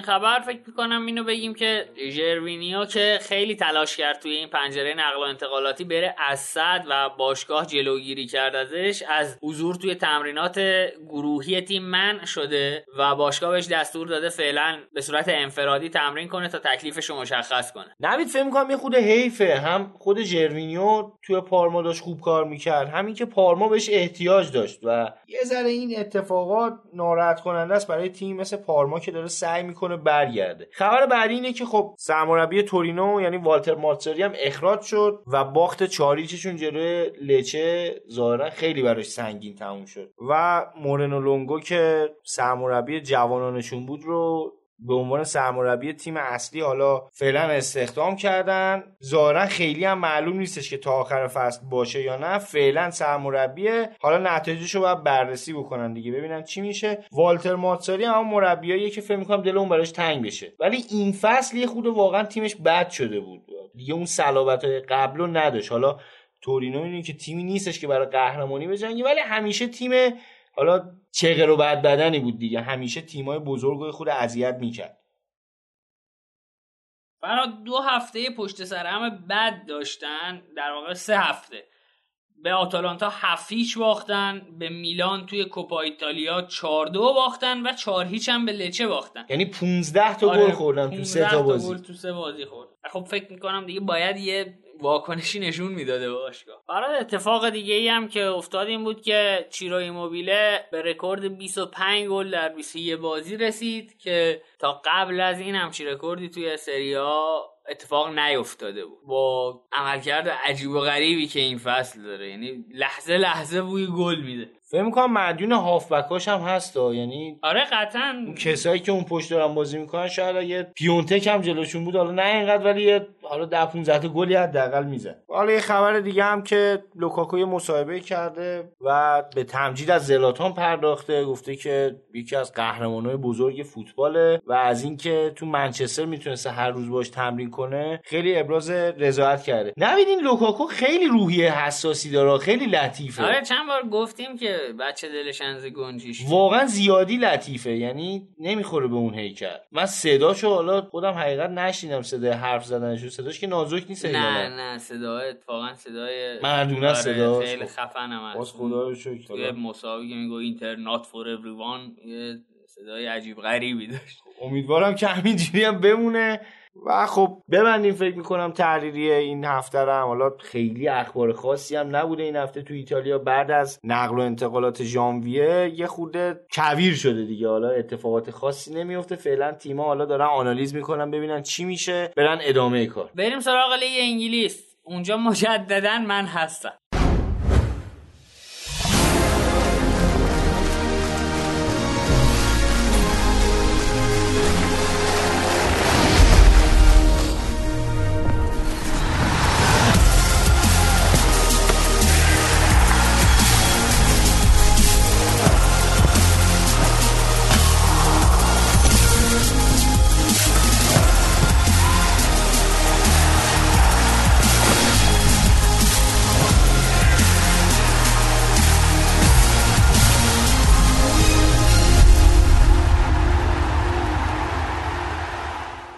رسیدیم به بخش انگلیس. همونطوری که اول پادکستم خدمتتون عرض کردیم این هفته خیلی از بچه ها رو نداریم. امیر و سهراب نیومدن و جا به ما رسید تا خدمتتون باشیم. محمد کنار ما و قرار هفته 25 لیگ انگلیس رو با هم بررسی کنیم. آقا در خدمتیم. خدمت از ماست. محمد اگه موافق باشی از بازی اول هفته شروع کنیم. چلسی و لستر. خیلی هم عالی. خب این بازی ما هفته قبل یادمون رفت. توی پست شماره ده چلسی به میسن ماونت اشاره بکنیم که این بازی اون فیکس بود. خیلی عملکرد درخشانی نداشت. چلسی 4 2 3 1 بازی می‌کرد. لستر هم همون 4 1 4 1 در نتیجه ما وسط زمین سه تا یک در مقابل یک داشتیم که خیلی بازی رو به اصطلاح قفل کرده بود خصوصا تو نیمه اول. اما تو نیمه دوم کلا بازی از اون حالت قفلش خارج شد و 4 تا گل داشت و بازی در کل قشنگ و جذابی بود. محمد نکته ای که تو این بازی چشم منو گرفت این بود که اول که استفاده ای که لمپارد داره از ریس جیمز می‌کنه عملا توی زمین حریفه. یعنی ریس جیمز توی فاز دفاعی میشه گفت نقشی نداره و تقریبا همه پلن تهاجمی لمپارد از طریق overload underload بود. یعنی سمت راست که ریس جیمز بود تجمع می‌کردن و هدف تیر دوم بود. حالا هر دو گلشون هم اینجوری بود. درسته که روی ضربه ایستگاهی بود اما هر دو گل روی تیر دو به ثمر رسید. از طریق ارسال روی تیر دو. بازیکن خیلی خوبیه این ریس جیمز. آره فکر کنم تو پادکست اه، 14 بود یا 15 بود. اونجا هم گفتیم که این مثل آرنولد رابرتسون و full-back های مدرن خیلی بالا بازی می‌کنه. بعد تو دریبلینگ خیلی خوبه سانترای خیلی خوبی داره حتی early cross های خیلی خوبی داره پشت محوطه خیلی خوب سانتر می‌کنه. تیر دو رو خوب می‌شناسه. دو تا فکر کنم ارسال خوب داشت واسه آبراهام که آبراهام نزدش خیلی عجیب غریب بود. فکر کنم چهار تا موقعیت خیلی خوب این تمی ابراهام نزد که فکر کنم یه کم کم دیگه داره اذیت می‌کنه چلسی رو. از خوبیش همینو بگم که توی تیم ماه WhoScored بالاتر از آرنولد دفاع راست برتر لیگ انگلیس بود. نشون میده که بازیکن بازیکن خیلی خوبیه. حالا امیدوارم تو سمت چپ هم یه بازیکن فصل بعد در سطح همین بگیرن چون واقعا سمت چپشون به اندازه سمت راستشون جوندار نیست. ببین یه آمارم بدم راجع به کرنر خوشحالم که چلسی رو کرنر گل زد بالاخره چون که بدترین تیم انگلیس تو زمینه گل خوردن. 7.5 درصد گلاشون رو روی کرنر خوردن 6 تا گل خوردن. البته بدترین تعداد گل خورده یعنی بیشترین گلی که خوردن و نوریچ و یونایتد خوردن که 8 تا گل خوردن و بهترین تیم هم تو این زمینه لیورپول که فقط یه گل رو کرنر خورده. و این بازی تونستن که یه گل رو کرنر بزنن و رو کرنرهای دفاعی هم خیلی بهتر از بازی قبل کار کنن. یه چیز دیگه هم بگم راجع به حالا زمانی که می‌رسیم به آرسنال بگم. این وقتی که هارمونی دفاع مرکزی ها رو بخوایم بررسی کنیم الان این بازی هارمونی چلسی خیلی قشنگ و خوب بود. یه رودیگر قدرتی و هوایی داشت یه کریستیانسن زمینی و فضاگیر. ببین اصول دفاعش درست بود یعنی پترن درست بود. حالا کوالیتی بازیکن شاید کم و زیاد بشه. ولی الان توی آرسنال سه تا مدافع یه شکل کوتاه دارن. حالا ماری رو خریدن که اونم خیلی دفاع سطح بالایی نیست. ولی وقتی که شما تو تئوری درست کار نکنید تو عمل به نظر من نمی‌تونید درست کار بکنید محمد این بازی هم دوباره لستر مجبور شد بدون اندیدی بازی کنه و مجددا هم کلینشیت نکرد. چادری چطوری بود؟ آدم محجوبیه بازیکن محجوبیه.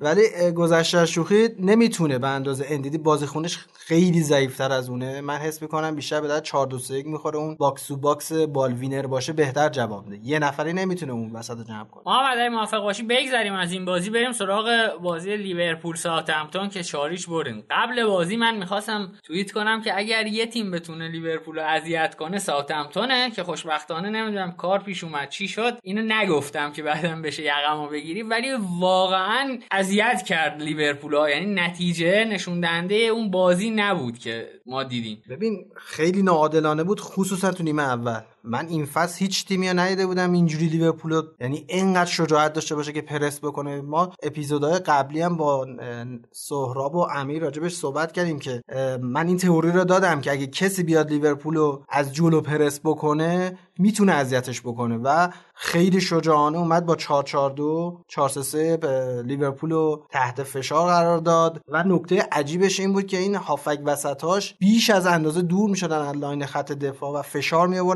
به خط هافبک که تو 40 دقیقه اول بازی واقعا اذیت کرد لیورپول. واقعا موقعیت ایجاد کردن و تونستن مدافعین مرکزی که می‌تونیم ادعا کنیم بهترین خط دفاعی فعلی اروپا رو مجبور به error های زیادی کردن. جایی از بازی بود که اگه الیسون نبود ممکن بود یعنی تو همون نیمه اول دو یا سه ایش ساوثهمپتون جلو بیفته واقعا. ببین خوش اقبال بودیم. ریتم بازی به سود ما بود.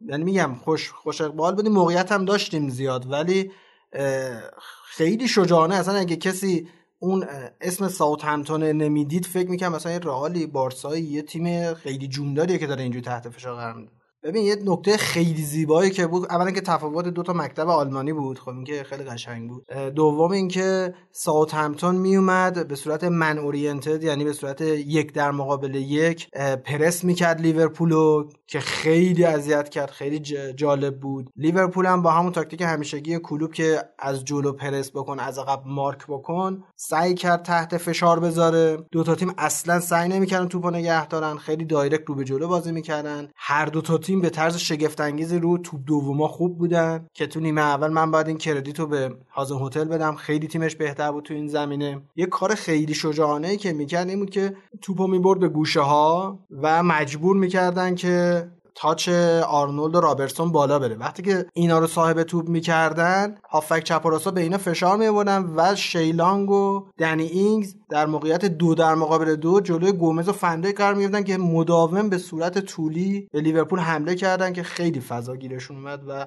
واقعا اگه کسی بازی رو می‌دید می‌فهمید که این بازی واقعا چهار هیچ حقش نبود اصلا. محمد میشه گفت که تقریبا حالا منهای پرسی که ساوثهمپتون داشت تقریبا اومد همون کاری که مورینیو با لیورپول کرد رو کرد. یعنی گوشه ها رو از لیورپول گرفت وسط زمین رو کاملا داد به لیورپول. و خب نیمه اول انگار که گم بود لیورپول. از اون کاری که همیشه نتیجه می‌گرفت نمی‌تونه انجامش بده و ولی خب نیمه دوم پیدا کرد خودشو. یعنی از اتفاقا از وسط هم به ساوثهمپتون ضربه زد. آره ببین این از خود مورینیو شروع شد این فلسفه که آقا یه کار خیلی نامتعارفیه که چون اصل اول دفاع اینه که ما وسط رو جمع می‌کنیم گوشه رو آزاد می‌کنیم چون که از دروازه دورتره دیگه. ولی تمام نکتهش سر تغییر پست و تغییر جایگاه فابینیو بود تو نیمه دوم. لیورپول تو نیمه اول به صورت مثلا یه شیش یعنی فابینیو دو تا هشت بازی کرد جواب نگرفت. سه تا شیش بازی کرد جواب نداد و نیمه دوم کلوپ اومد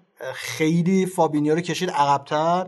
ولی واینالدوم و هندرسون رو خیلی برد جلوتر. خصوصا هندرسون رو که اصلا free eight کرده بود یعنی گفت تو اصلا هر جا خواستی برو هر چقدر توان هوازیت می‌کشه بدو و برو جلو. و نتیجهش هم دیدیم. یعنی کلوپ سعی کرد که بازی طول بیشتری بده و هندرسون بیشتر بیاره تو بازی. اینم یه بازیکنی که من میگم حالا فارغ از سلیقه بازیکنی که 90 دقیقه رو بی هوازی میدوه هندرسون و این بازی هم که خدا رو شکر هم رو گل هم رو پاس گل تاثیر مستقیم داشت. یه چت خیلی معروفی هندو با کلوپ داشت فکر کنم امسال بود یا پارسال بود یادم نیست دقیقشو که رفته بود از کلوپ درخواست کردم که آقا منو بیار جلوتر. من اصلا دوران اوجم تو لیورپولم تو اون فصل 2013 2014 free eight بودم و کلوپ هم خیلی قشنگ اینو پذیرفت و و به قول انگلیسی unleash ش کرد. اصلا یعنی افسارشو باز کرد و این بازیکن تونست نشون بده که چقدر می‌تونه بهتر باشه. ببین خیلی میگن که لیورپول شانسی می‌بره ولی خب من یه نکته رو بگم. لیورپول به دلیل حاشیه امنیتی که داره می‌تونه فوتبال heavy metal کلوپ با الان بازی بکنه. چون که هم quality شو داره هم می‌تونه با ریسک بازی کنه. اما تیمای مقابلش همچین gap ی و همچین فاصله ای ندارن که بتونن با این ریسک بازی کنن. در خیلی محتاطتر بازی می‌کنن و می‌ذارن که کلوپ اون فوتبال کنشگراشو خیلی کامل انجام بده. اینم به نظر من جاش بود که بگم. محمد چمبرلینی که توی این فصل میشه گفت وینگر بازی هم نکرده بود. هر موقع بازیش داده بود وسط زمین بازی داده بود. این بازی وینگر بازی کرد و خیلی هم خوب بازی کرد. این تغییر پستا توی لیورپول به نظر تو چرا جواب میده؟ یعنی مثلا توی آرسنال می‌دیدیم که مثلا چمبرلین وقتی پستش رو عوض می‌کردن سه چهار هفته اونجا باید دست و پنجه نرم می‌کرد زور می‌زد تا اینکه adapt بشه. چون تو آرسنال هم خیلی بنده خدا پستش عوض کردن. دفاع بازیش دادن هافبک بازیش دادن وینگر بازیش دادن. ولی خب توی لیورپول هر جایی میاره میذارتش با اون شرح وظایفش کنار میاد. میشه گفت قفل بازی رو هم چمبرلین شکوند. یعنی شاید اگر اون حرکتش تو عرض اون شوت نبود سختتر می‌شد بازی برای لیورپول. ببین یکی اینه که اولا فرم بحث فرمه. وقتی تیم رو فرم باشه یه کارایی می‌کنه که شاید خیلی وقتا نکنه. این یک. دو استفاده ایه که مربی به صورت فردی از بازیکن می‌کنه. یعنی خود کلوپ مثلا خودش مشخصا می‌گفت. می‌گفت مثلا رابرتسون حمل توپ بهتری داره سرعت بیشتری داره. در نتیجه ما اونو به صورت wing back باز می‌کنیم. ولی مثلا آرنولد چون که خلاقیت هافبکی بیشتری داره رو دست بازش می‌کنیم زیاد نمیبریمش جلو. می‌دونه که از هر بازیکن تو چه zone ی با چه شکلی استفاده بکنه. و تنها هافبک لیورپول هم که الان می‌تونه خارج box بشوته همین اوکسه. بعد ببین چقدر تو موقعیت شوت قرار می‌گیره. اینم خودش یه نکته ایه حالا همینجا یه پرانتز باز کنم. علتی هم که نیمه دوم لیورپول اینقدر خوب سریع برگشت بازی این بود که یه خورده تمپو رو اوورد پایینتر. کلوپ فوتبال یه ضرب دو ضربش رو با touch بالاتر بازی کرد و بازی رو سوق داد به سمت خلاقیت فردی. و معلومه که لیورپول لحاظ quality خیلی بهتر از ساوثهمپتونه مشابه کارهایی که پپ زمانی که گیر می‌کنه انجام میده انجام داد. محمد انتقادی هم که به صلاح می‌کردی این بازی وارد نبود. یعنی توی box هم خوب حضور پیدا کرد. یعنی توی box عملکرد خوبی داشت. اینجوری نبود که همه کارا رو بیرون box بکنه. به box هم که رسید عاقل شده بود و انگار ضربات مفیدتری زد و دو تا گل هم زد دیگه. حالا آره کارش انجام داد. اگه هر بازی گلشو بزنه ما باش کاری نداریم. ولی به شرط اینکه خیلی وقتا هم پاس بده خیلی وقتا هم شوت الکی نزنه. چون مثلا فکر کنم بازی 5 تا یا 6 تا شوت می‌زنه که سه 4 تاشو واقعا هر بازیکن دیگه باشه پاس میده. سلا با این دو گلی هم که زد اومد بالای تورس سوارز. خیلی زودم خودشو داره میاره میرسونه اون بالا بالاها که فعلا بالاش فکر کنم فاولر و جرارد و اوونن که رکوردهای خیلی خیلی بالایی دارن. حالا امیدوارم که فعلا چرخش واسه ما بچرخه. محمد اگه صحبت دیگه ای نداری با تحسین آقای فیرمینو توی لیورپول بریم سراغ بازی بعدی. بریم آقا سه تا پاس گل دادیم بازی. اصلا فیرمینو خداست خیلی خوبه. شما هیچ بازیکن این شکلی پیدا نمی‌کنید. مهمترین بازیکن توی اون سه نفر جلو زمینتون فکر کنم فیرمینو باشه. شما هیچ مهاجمی پیدا نمی‌کنید که آمار key pass ش و tackling ش انقدر بالا باشه. اصلا عجیب غریبه. خیلی هم فداکاره. قابل توجه آقای صلاح. آها بگذاریم آقا. بریم سراغ بازی بعدی.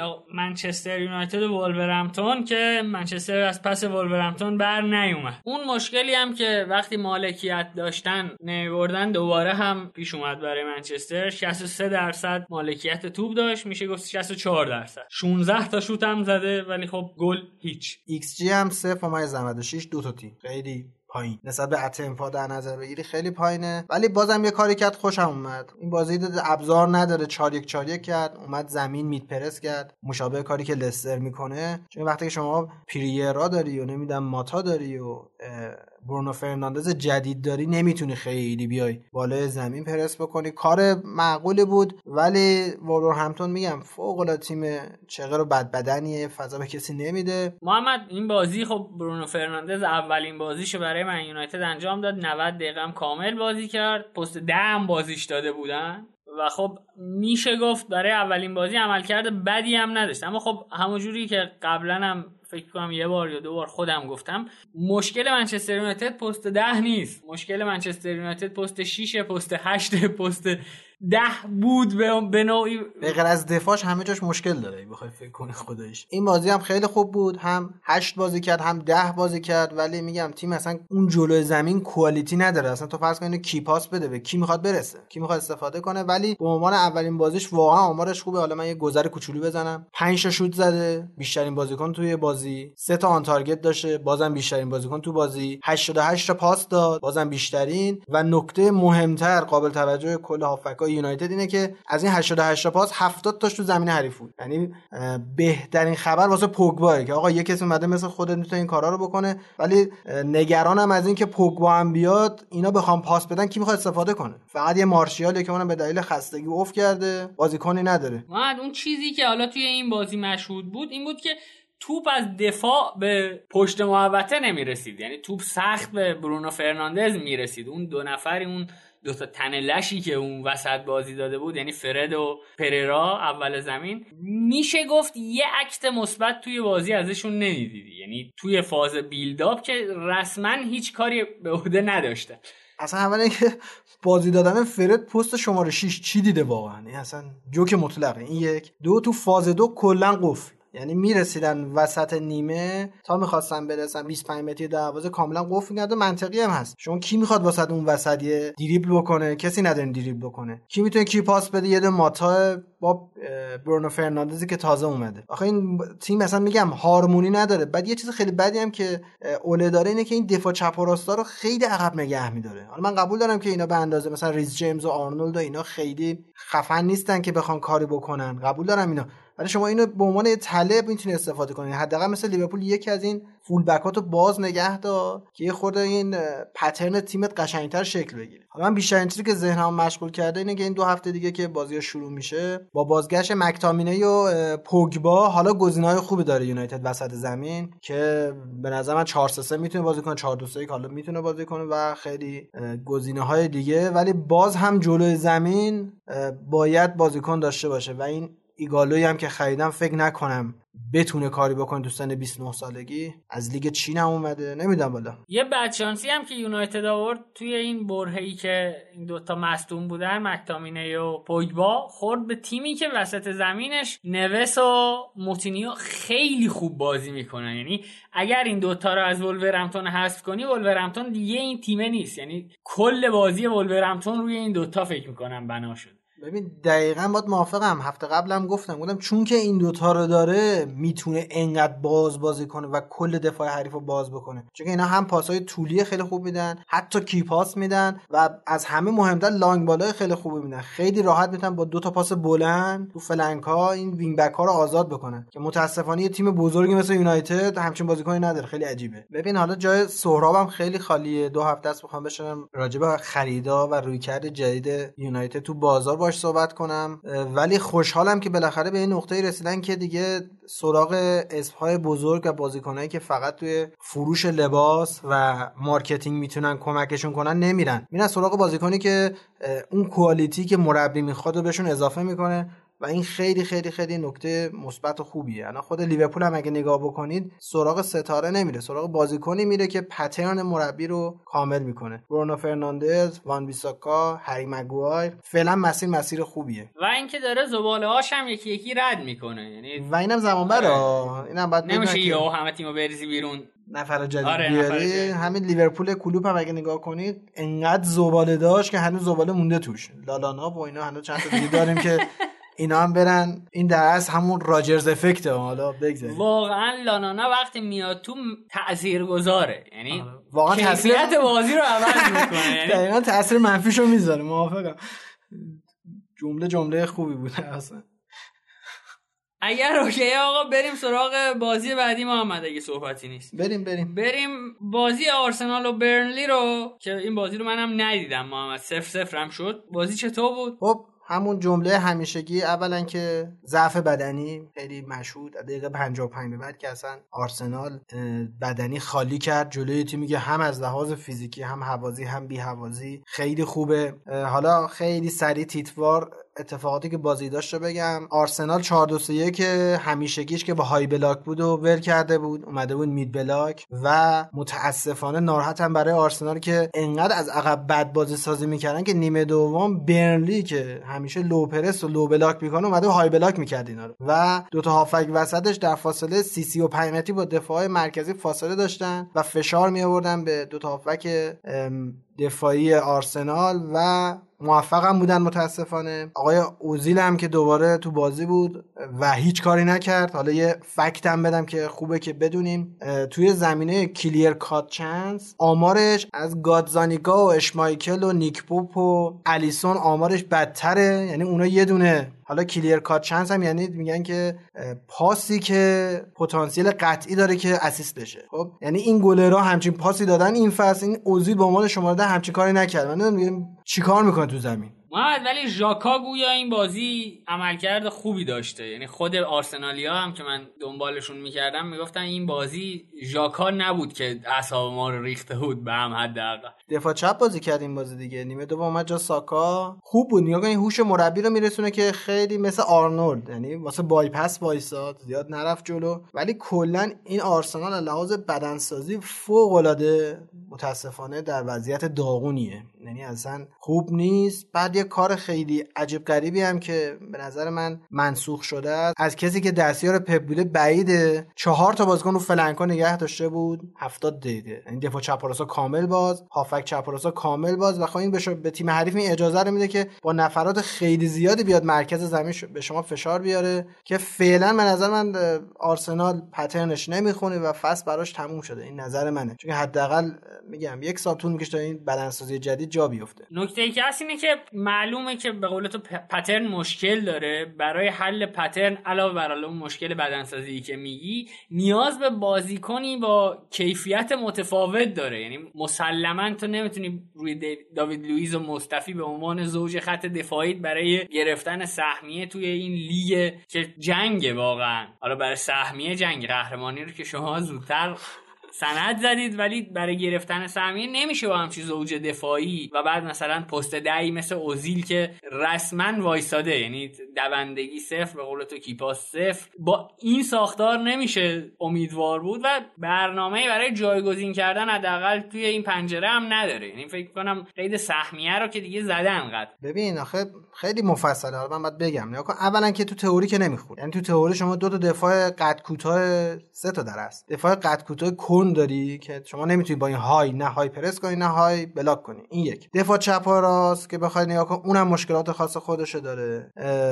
نایلز وینگر دفاع راست نیست. بلرین مصدوم همیشه. تیرنی خیلی دفاع چپ خوبیه. مصدوم کلاسیناک wing back چپ خوبیه. دفاع چپ خوبی نیست. میای جلوتر. ژاکا خیلی کنده. شیش قدرتی خوبیه. گندوزی با امری زیاد خوب چفت نشده. توریرا حالا به عنوان یه هشت داره خوب کار می‌کنه. و و و و. اصلا حالا تمام تئوری رو که بذاری کنار تو پرفورمنس یعنی تو اجرا هم اینا مشکل دارن. یعنی به نظر من خیلی کار کار سختی واسه آرتتا. و به قول تو نیاز به چند پنجره دارن که واقعا ریفرش کنن. به شرط اینکه به این مربی زمان بدن. این دو سه سال طول می‌کشه. همه باید بدونن اینه که شما با یه فصل دو فصل نمی‌تونی اون پترن ذهنی مربی رو جا بندازی تو تیم. حالا یه خرید خوب جدید کردن حالا ندیدیمش. ولی این رو تئوری خوبه. این ماری دفاع وسطی که گرفتن دفاع وسط چپای 1.94 که گرفتن همونجوری که تو بخش چلسی گفتم اون pattern ریز و درشت حالا یا اینکه اون قدرتی سرزن و اون بازیکن کوتاه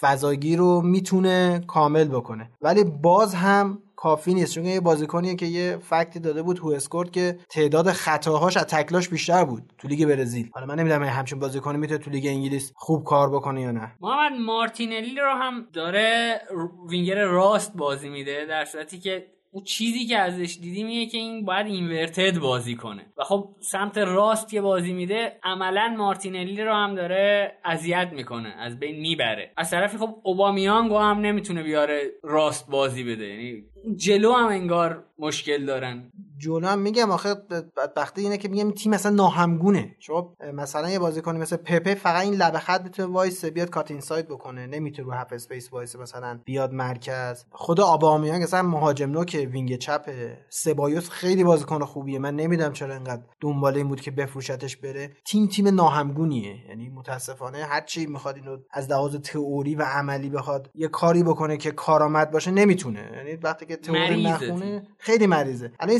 سریک سوارز هم که گرفته حالا بازیکن بدی نیست. دفاراست به نظر من خیلی بهتری از نایلز. اوکی آقا اگه نکته نیست بریم بازی آخر هفته. جایی که مربی مورد علاقه ما برد. آقای خاص آقای پاس رو برد بالاخره. ولی خب اگه زینچنکو اخراج نمی‌شد نمی‌برد این بازی رو. این بگن یه اعتراف رو بکنم که با اینکه مارینیو رو دوست دارم. ولی اگر زینچنکو اخراج نمی‌شد غیر ممکن بود تاتنام بتونه ببره بازی رو. اصلا نگاه کن من یه عکس می‌ذارم تو کانال خودم نگاه کن خداییش. اصلا این جای بحث نیست اصلا. تو دو تا بازی دو تا بازی. دو تا بازی. ایکس جی تاتنهام 0.6 یعنی در حد 4 تا شوت با احتمال 30 درصد گل. اصلا این بازی بازی واقعا خیلی جوک بود حقیقتا. توی بخش اسپانیا اتفاقا صحبت کردیم در مورد رئال که رئال توی بازی با اتلتیکو نیمه اول دو تا ایسیایی زد که رفت بیرون. ایکس جیش 37 صدم بود توی نیمه اول. یعنی اندازه بازی تاتنهام تاتنهام. تازه دو تا ایستگاهی که رفته بیرون. از کجا شروع بکنیم واقعا؟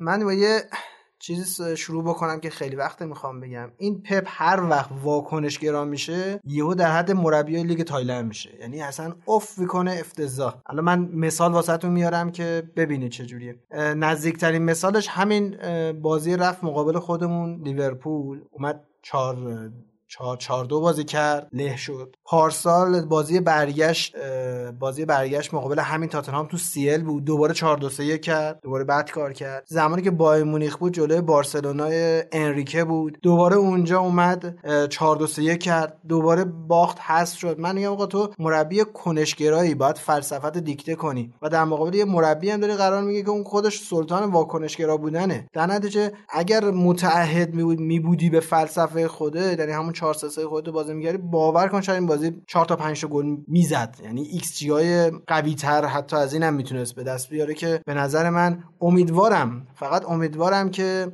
جلوی رئال توی CL نیاد دوباره overthink کنه و بخواد واکنشگرا کار کنه. چون که رئال تو فرم خوبیه و سیتی واقعا فاقد انگیزه است فعلا. این شکلی داره نشون میده. محمد یه مثال دیگه هم برای زمانی که خواسته واکنشگرا بازی کنه. توی همین فصل بازی با ولورهمپتون بود. اونم 4 2 3 1 چید دوباره و مجددا شد آنچه شد. آره اون بازی هم مثل این بازی اخراجی داشت که نقطه عطف بود. حتی تو این بازی با تاتنهام اصلا بعد اینکه سیتی اخراجی داد یهو من دیدم تاتنهام کامل بی حوازی شد. یعنی دیگه کل صحنه ها رو می جنگیدن و کار درستی هم بود به نظر من. و اینجا باید مورینیو رو تصدیق کرد که تونست همچین تصمیمی رو بگیره. ولی باز هم من میگم این اگر ده تا بازی می‌کردن به همین شکل نه تا بازیشو سیتی حداقل با اختلاف دو سه گل می‌برد. توی همین بازی هم محمد آمار و ارقام مثلا ایکس جی سیتی فکر کنم بالای سه بود. سه ممیز شیش اگه اشتباه خیلی بالا خیلی بالاست. یعنی اندازه نیم فصل تیمای ایرانی تو لیگ بعد. اندازه 5 تا 6 تا بازی خود تاتنهام. خیلی بالا یعنی شما نگاه کن وقتی که مثلا میگی حالا یه عکس هست اونو پیدا کنم می‌ذارم. شما ایکس جی مثلا سه که میگی یعنی 10 تا موقعیت مثلا 70 درصد. یعنی خودش دیگه داره میگه با زبون بی زبونی که آقا حتی این دیگه از دست مربی خارجه دیگه مربی رو نمی‌تونه بگه آقا تو 6 قدم دیگه نمی‌تونه بیاد تو بکنه تو گل. وقتی آگرو سه تا موقعیت 100 درصد نمی‌کنه تو گل دیگه مربی به نظر من مقصر نیست. ولی معتقدم که اگر فاصله لیورپول و سیتی الان نزدیک بود تک تک موقعیت گل میشه. همونطوری که پارسال گل میشه. محمد حالا در مورد مورینیو یه چیزی بخوام بگم. مورینیو و تاتنهام واقعا quality بازیکناش پایینه. یعنی من دلم برای مورینیو میسوزه.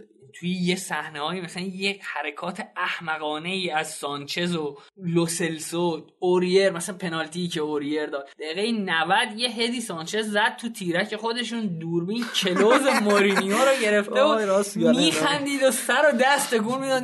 ما با کیا اومدیم 13 بدر این بد بودن تاتنهامه واقعا به دلیل quality بازیکنها هم هست. یعنی به قول تو همونجوری که پپ نمی‌تونه بیاد بزنه تو گل مورینیو هم نمی‌تونه دیگه بغل پای ساده رو مثلا به اوریر یاد بده. یعنی باید برگرده fundamental کار کنه روی اینا. باید بیاد روی فوتبال پایه کار کنه. واقعا دارم میگم. ولی حالا راجع به مورینیو گفتید علتی که همیشه هم بازیکنهای با تجربه و پیر اعتقاد داره به خاطر اینه که این اشتباهات احمقانه اینجوری نکنن چون که مربیه که اعتقاد کامل داره به clean sheet. میگه ما اگه بتونیم clean sheet های زیادی بکنیم قطعا می‌تونیم قهرمان بشیم. ولی خب فکر نکنم با امثال تانگانگا اونم آریه و خود اون داویسون سانچز اصلا اسطوره ولی فکر نکنم با اینا بشه کاری کرد. در مورد مورینیو حالا خب من یه توضیحاتی بدم. کلا دوران اوج مورینیو لحاظ حمله ها برمیگرده به دورانش توی رئال مادرید که اونجا کلا فلسفهش فلسفه improvise بود. میگه برید بداهه نوازی کنید یعنی برید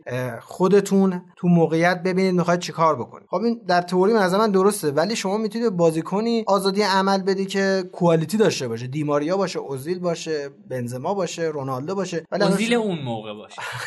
البته اینم نکته خیلی خوبی احسن.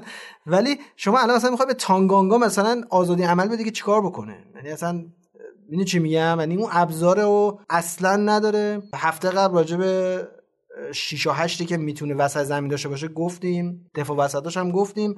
الان هم باید بگیم مثلا این number 9 نداره. یعنی مربیه که کاملا وابسته به target man شه که الان هریکین مصدوم اونم نداره و فعلا مورینیو هم مثل خیلی مربیای دیگه توی انگلیس نیاز داره که زمان داشته باشه که pattern ش کامل بشه. محمد این که گفتی مثلا به بازیکنی که خلاقیت داره می‌تونی آزادی بده الان نمودش توی خود تاتنهام می‌بینیم که سون مثلا داره اون چیزی که مورینیو ازش می‌خواد رو اجرا می‌کنه و بازی ها رو سونه که در میاره برای تاتنهام و خب بقیهشون دیگه تقریبا میشه گفت به جز حالا لوکاس مورایی که بعضی موقع بگی نگیر داره خونم خب نکتهش اینه که سون اون کوالیتی رو داره ولی باقی کوالیتی رو ندارن. حتی دل علی هم کوالیتی رو داره ولی به نظر مشکل روحی روانی. هم نداره. ببین یه وقتا یه کاری یه کارایی می‌کنه واقعا متحیر میمونی. یعنی عجیب غریب خوبه ولی به قول امیر بعضی وقتا داداشش میاد بعضی وقتا خودش میاد نمی‌دونم فازش چیه. ولی اون بازیکنای لازم قطعا این فصل نداره و فکر کنم چهارم هم نشه با این اوضاعی که لیگ انگلیس داره.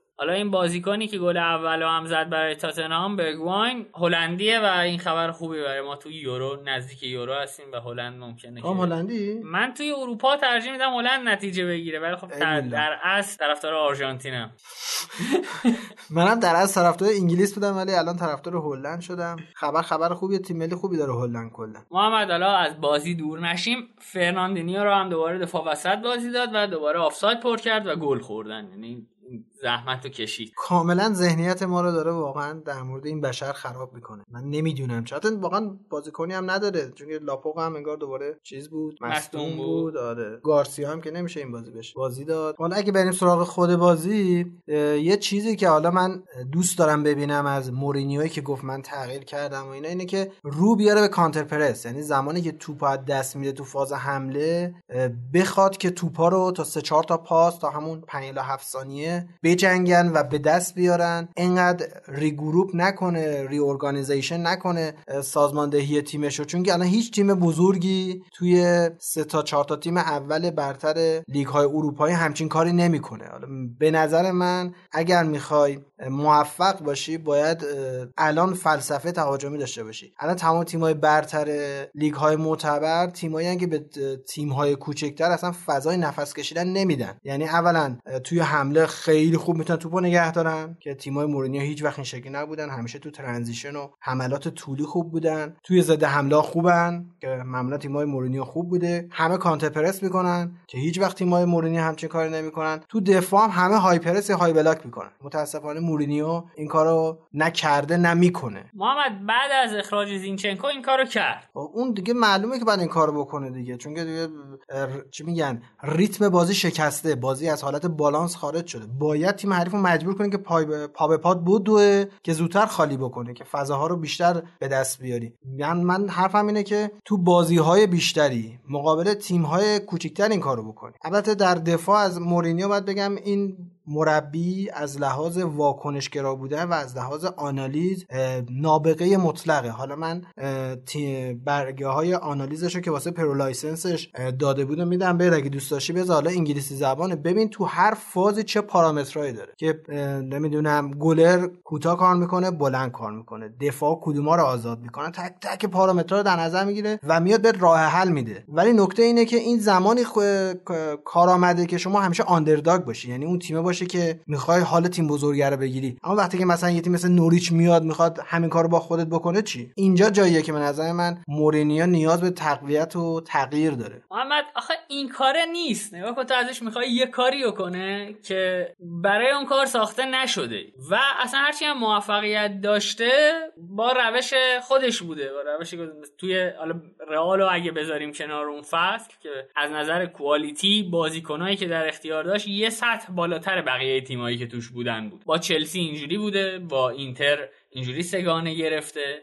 و خب میگه که چرا بیام عوضش کنم؟ حالا می‌تونی بگی که به دلیل ناکامی های بعدیت. اما خب نا... ناکامی هم که داشته نمیشه واقعا خود مورینیو رو تنها مقصر دونست توش. ببین آخه بیا بریم خیلی از عقب آقا پورتو بهترین تیم پرتغال بوده. یک. چلسی که این میاد 2004 اگه اشتباه نکنم یکی از پرستاره ترین تیمای اون زمان بوده. حتی اینتر خودتون. یه اینتر بود که فکر 5 سال چند فصل پشت هم قهرمان شده. حتی رئال. ولی وقتی که میاد به چالش کشیده میشه توی یه لیگ خیلی پرفشاری که top 6 بود الان شده top 7 لستر هم وسط اومده جاشو وا کرده الان همه برابرن. خیلی بالا نیستی که بتونی دفاعتو صفر بگیری تو حمله با بداهه نوازی و improvise بتونی بری جلو. می‌دونی چه میگم؟ الانه که باید شما تو حمله pattern داشته باشی باید الگو فلسفه داشته باشی. الان من میگم از این ناراحتم. یه تیم مثل واتفورد الان چه فرم خوبی داره. نگاه کن اونم high press داره انجام میده. اونم می‌تونه توپ خوب نگه داره. با چه ابزاری؟ با جرارد دولوفئو و پریرا و دینی و چهار تا بازیکن خیلی معمولی رو به خوب نکتهش اینجاست وقتی که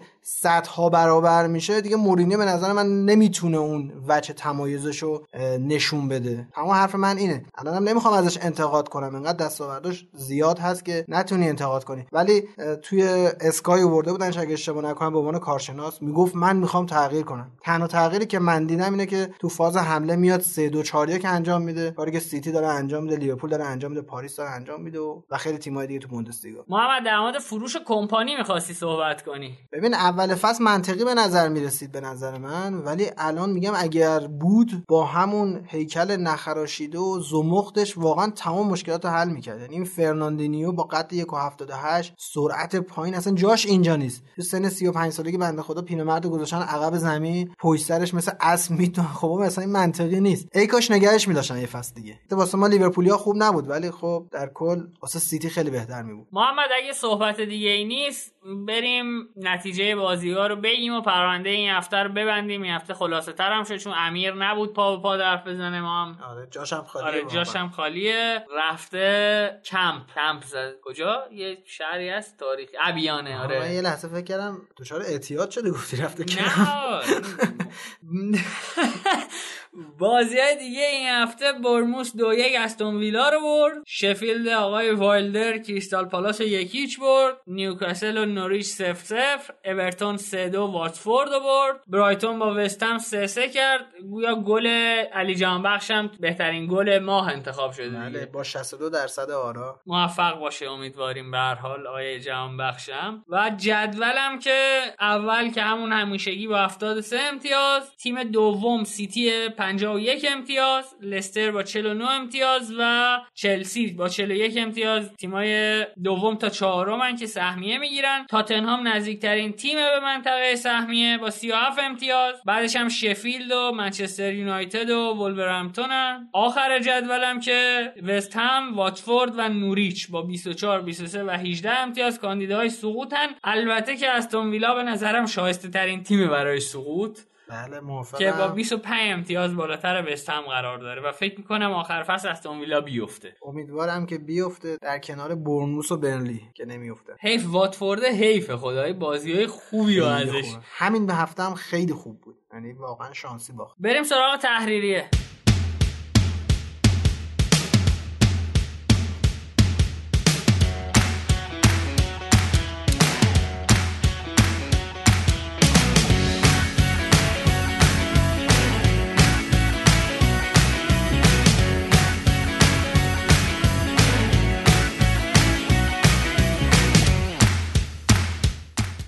توی تحریریه اول دلم می‌خواد به اون کنفرانس مطبوعاتی مورینیو اشاره کنم که کلا انگار تغییری که حرف زده بوده ازش بیشتر از نظر اخلاقیه.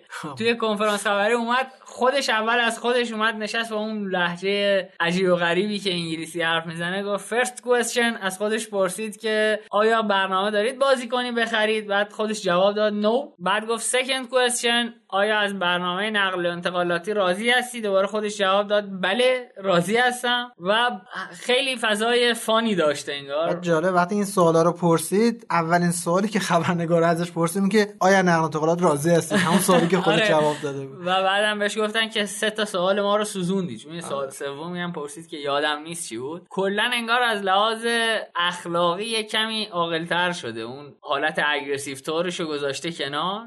این بازی هم خیلی وحشی شده بود. دیدی؟ یه صحنه یهو یهو یادش. اومد. داشت آره. خوشحالی می‌کرد. مسخره بازی در آورد. اون بغل دستیش گفت بابا این استرلینگ باید کارت زرد دوم می‌گیره می‌گرفت اگه dive زده. آره منظور که خیلی هم تغییرش تغییر جوندار نه دیگه آخه اون تو لحظه است. وگرنه با نمک آره. اتفاقا من دوست دارم کارش یکی از بچه ها می‌گفت همونجوری که تو لالیگا مسی کم دارن باید تو بازی های تاتنهام هم یه مورینیو کم بزنن. فقط رفتارا و دیگه اون. جذابیت قدیمو متاسفانه نداره خیلی. قبلا خیلی تو چشم بود چون موفقم بود. ولی خب با نمکه. درک کن. خبر بعدی محمد که می‌خواستی در موردش صحبت کنی تعطیلات زمستانی کلوب بود. آره اینکه این بنده خدا پس از چهار سال مجاهدت و تلاش و کوشش بالاخره تونست یه تعطیلات زمستونی تو انگلیس جا بندازه دمش هم گرم. حالا بازم پرانتز بعدی که باز کرده کلوب اینه که آقا این چرا یه هفته ما زودتر لیگو تموم می‌کنیم؟ مثل لیگای دیگه همزمان با اونا تموم کنیم ولی سه هفته تعطیلی داشته باشیم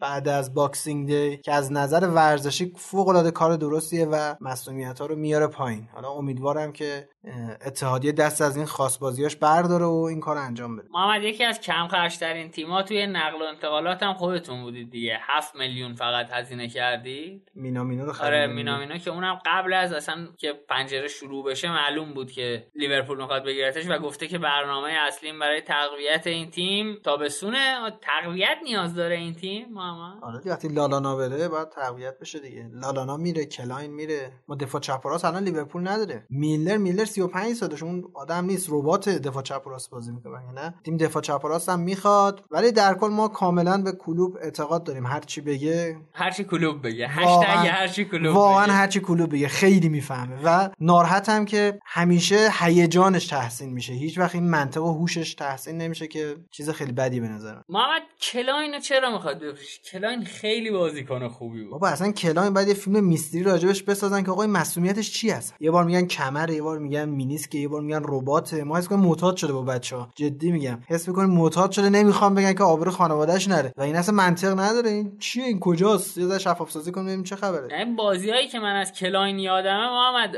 واقعا از 80 درصد دفاع راستای تیمایی که الان توی لیگ جزیره دارن بازی می‌کنن دفاع بهتری. آره از آریه خیلی بهتره اگه بخوای فکر کنی. از اوریر بهتر من. نایلز بهتره. نیاز نیست دنبال کلاین بگرده. از اوریر بهتر من با خود من با این شکمم به خدا. بهتر از اون بازی می‌کنم حالا به عنوان خبر آخر اینا میگم که دله الی هم یه مسابقه کرده بود گفته بود که اصلا دلم شکست که کریستیان اریکسن از تاتنهام رفت. آخه. و خب جای این کریستیان اریکسن هم کسی رو نگرفتن دیگه. الان این بازی لوسلسو رو بازی داده بود دیگه. یه دونه جدسون فرناندز اگه اشتباه نکنم. اون از دیگه پرتغال خریدن. فکر نکنم این بازیکن جونداری باشه. ولی دقیقا اریکسون از اون بازیکن‌ها بود که مورینیو نیاز داره. بازیکن با تجربه با quality بالا که اشتباه نمی‌کنه. ولی خب پارسال باید باش تمدید می‌کردن که به امسال نرسه که با مبلغ ناچیز بره اینترتون. آقا اگه صحبت دیگه ای نیست ببندیم پرونده این قسمت پادکست رو. خیلی عالی. بریم.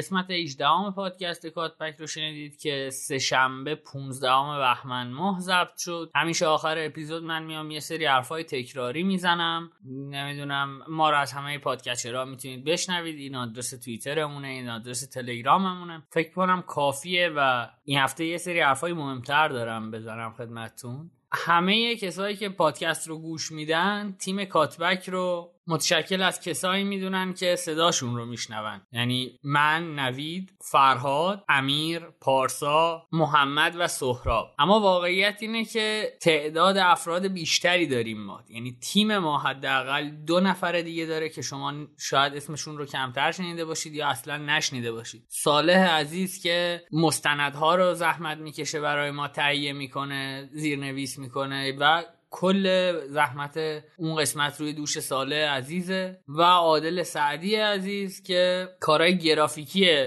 پادکست رو انجام میده و از اونجایی که دیدید کاورا پیشرفت کرد و یه کمی شکیلتر شد کار کار عادل بوده. علاوه بر تیم ما یه عده دیگه هم هستن که اگر نبودن شاید کاتبک اصلا شکل نمی‌گرفت. و بار زحمتی که اونا هم تحمل می‌کنن کمتر از ما نیست. اول از همه خانواده هممون که این از خودگذشتگی رو دارن که وقتی که حق اوناست و متعلق به اوناست رو به خودمون میبخشن تا ما بیایم کاری که دوستش داریم رو انجام بدیم. بعدش محمد باقری عزیز مدیر سسوت اسپورت و تیم سسوت اسپورت که خیلی زحمت می‌کشن و ما رو هم تحمل می‌کنن. ما توی دفتر سسوت اسپورت ضبط می‌کنیم درد سرامون برای بچه های مجموعه سسوت اسپورت میشه گفت تموم نشدنیه.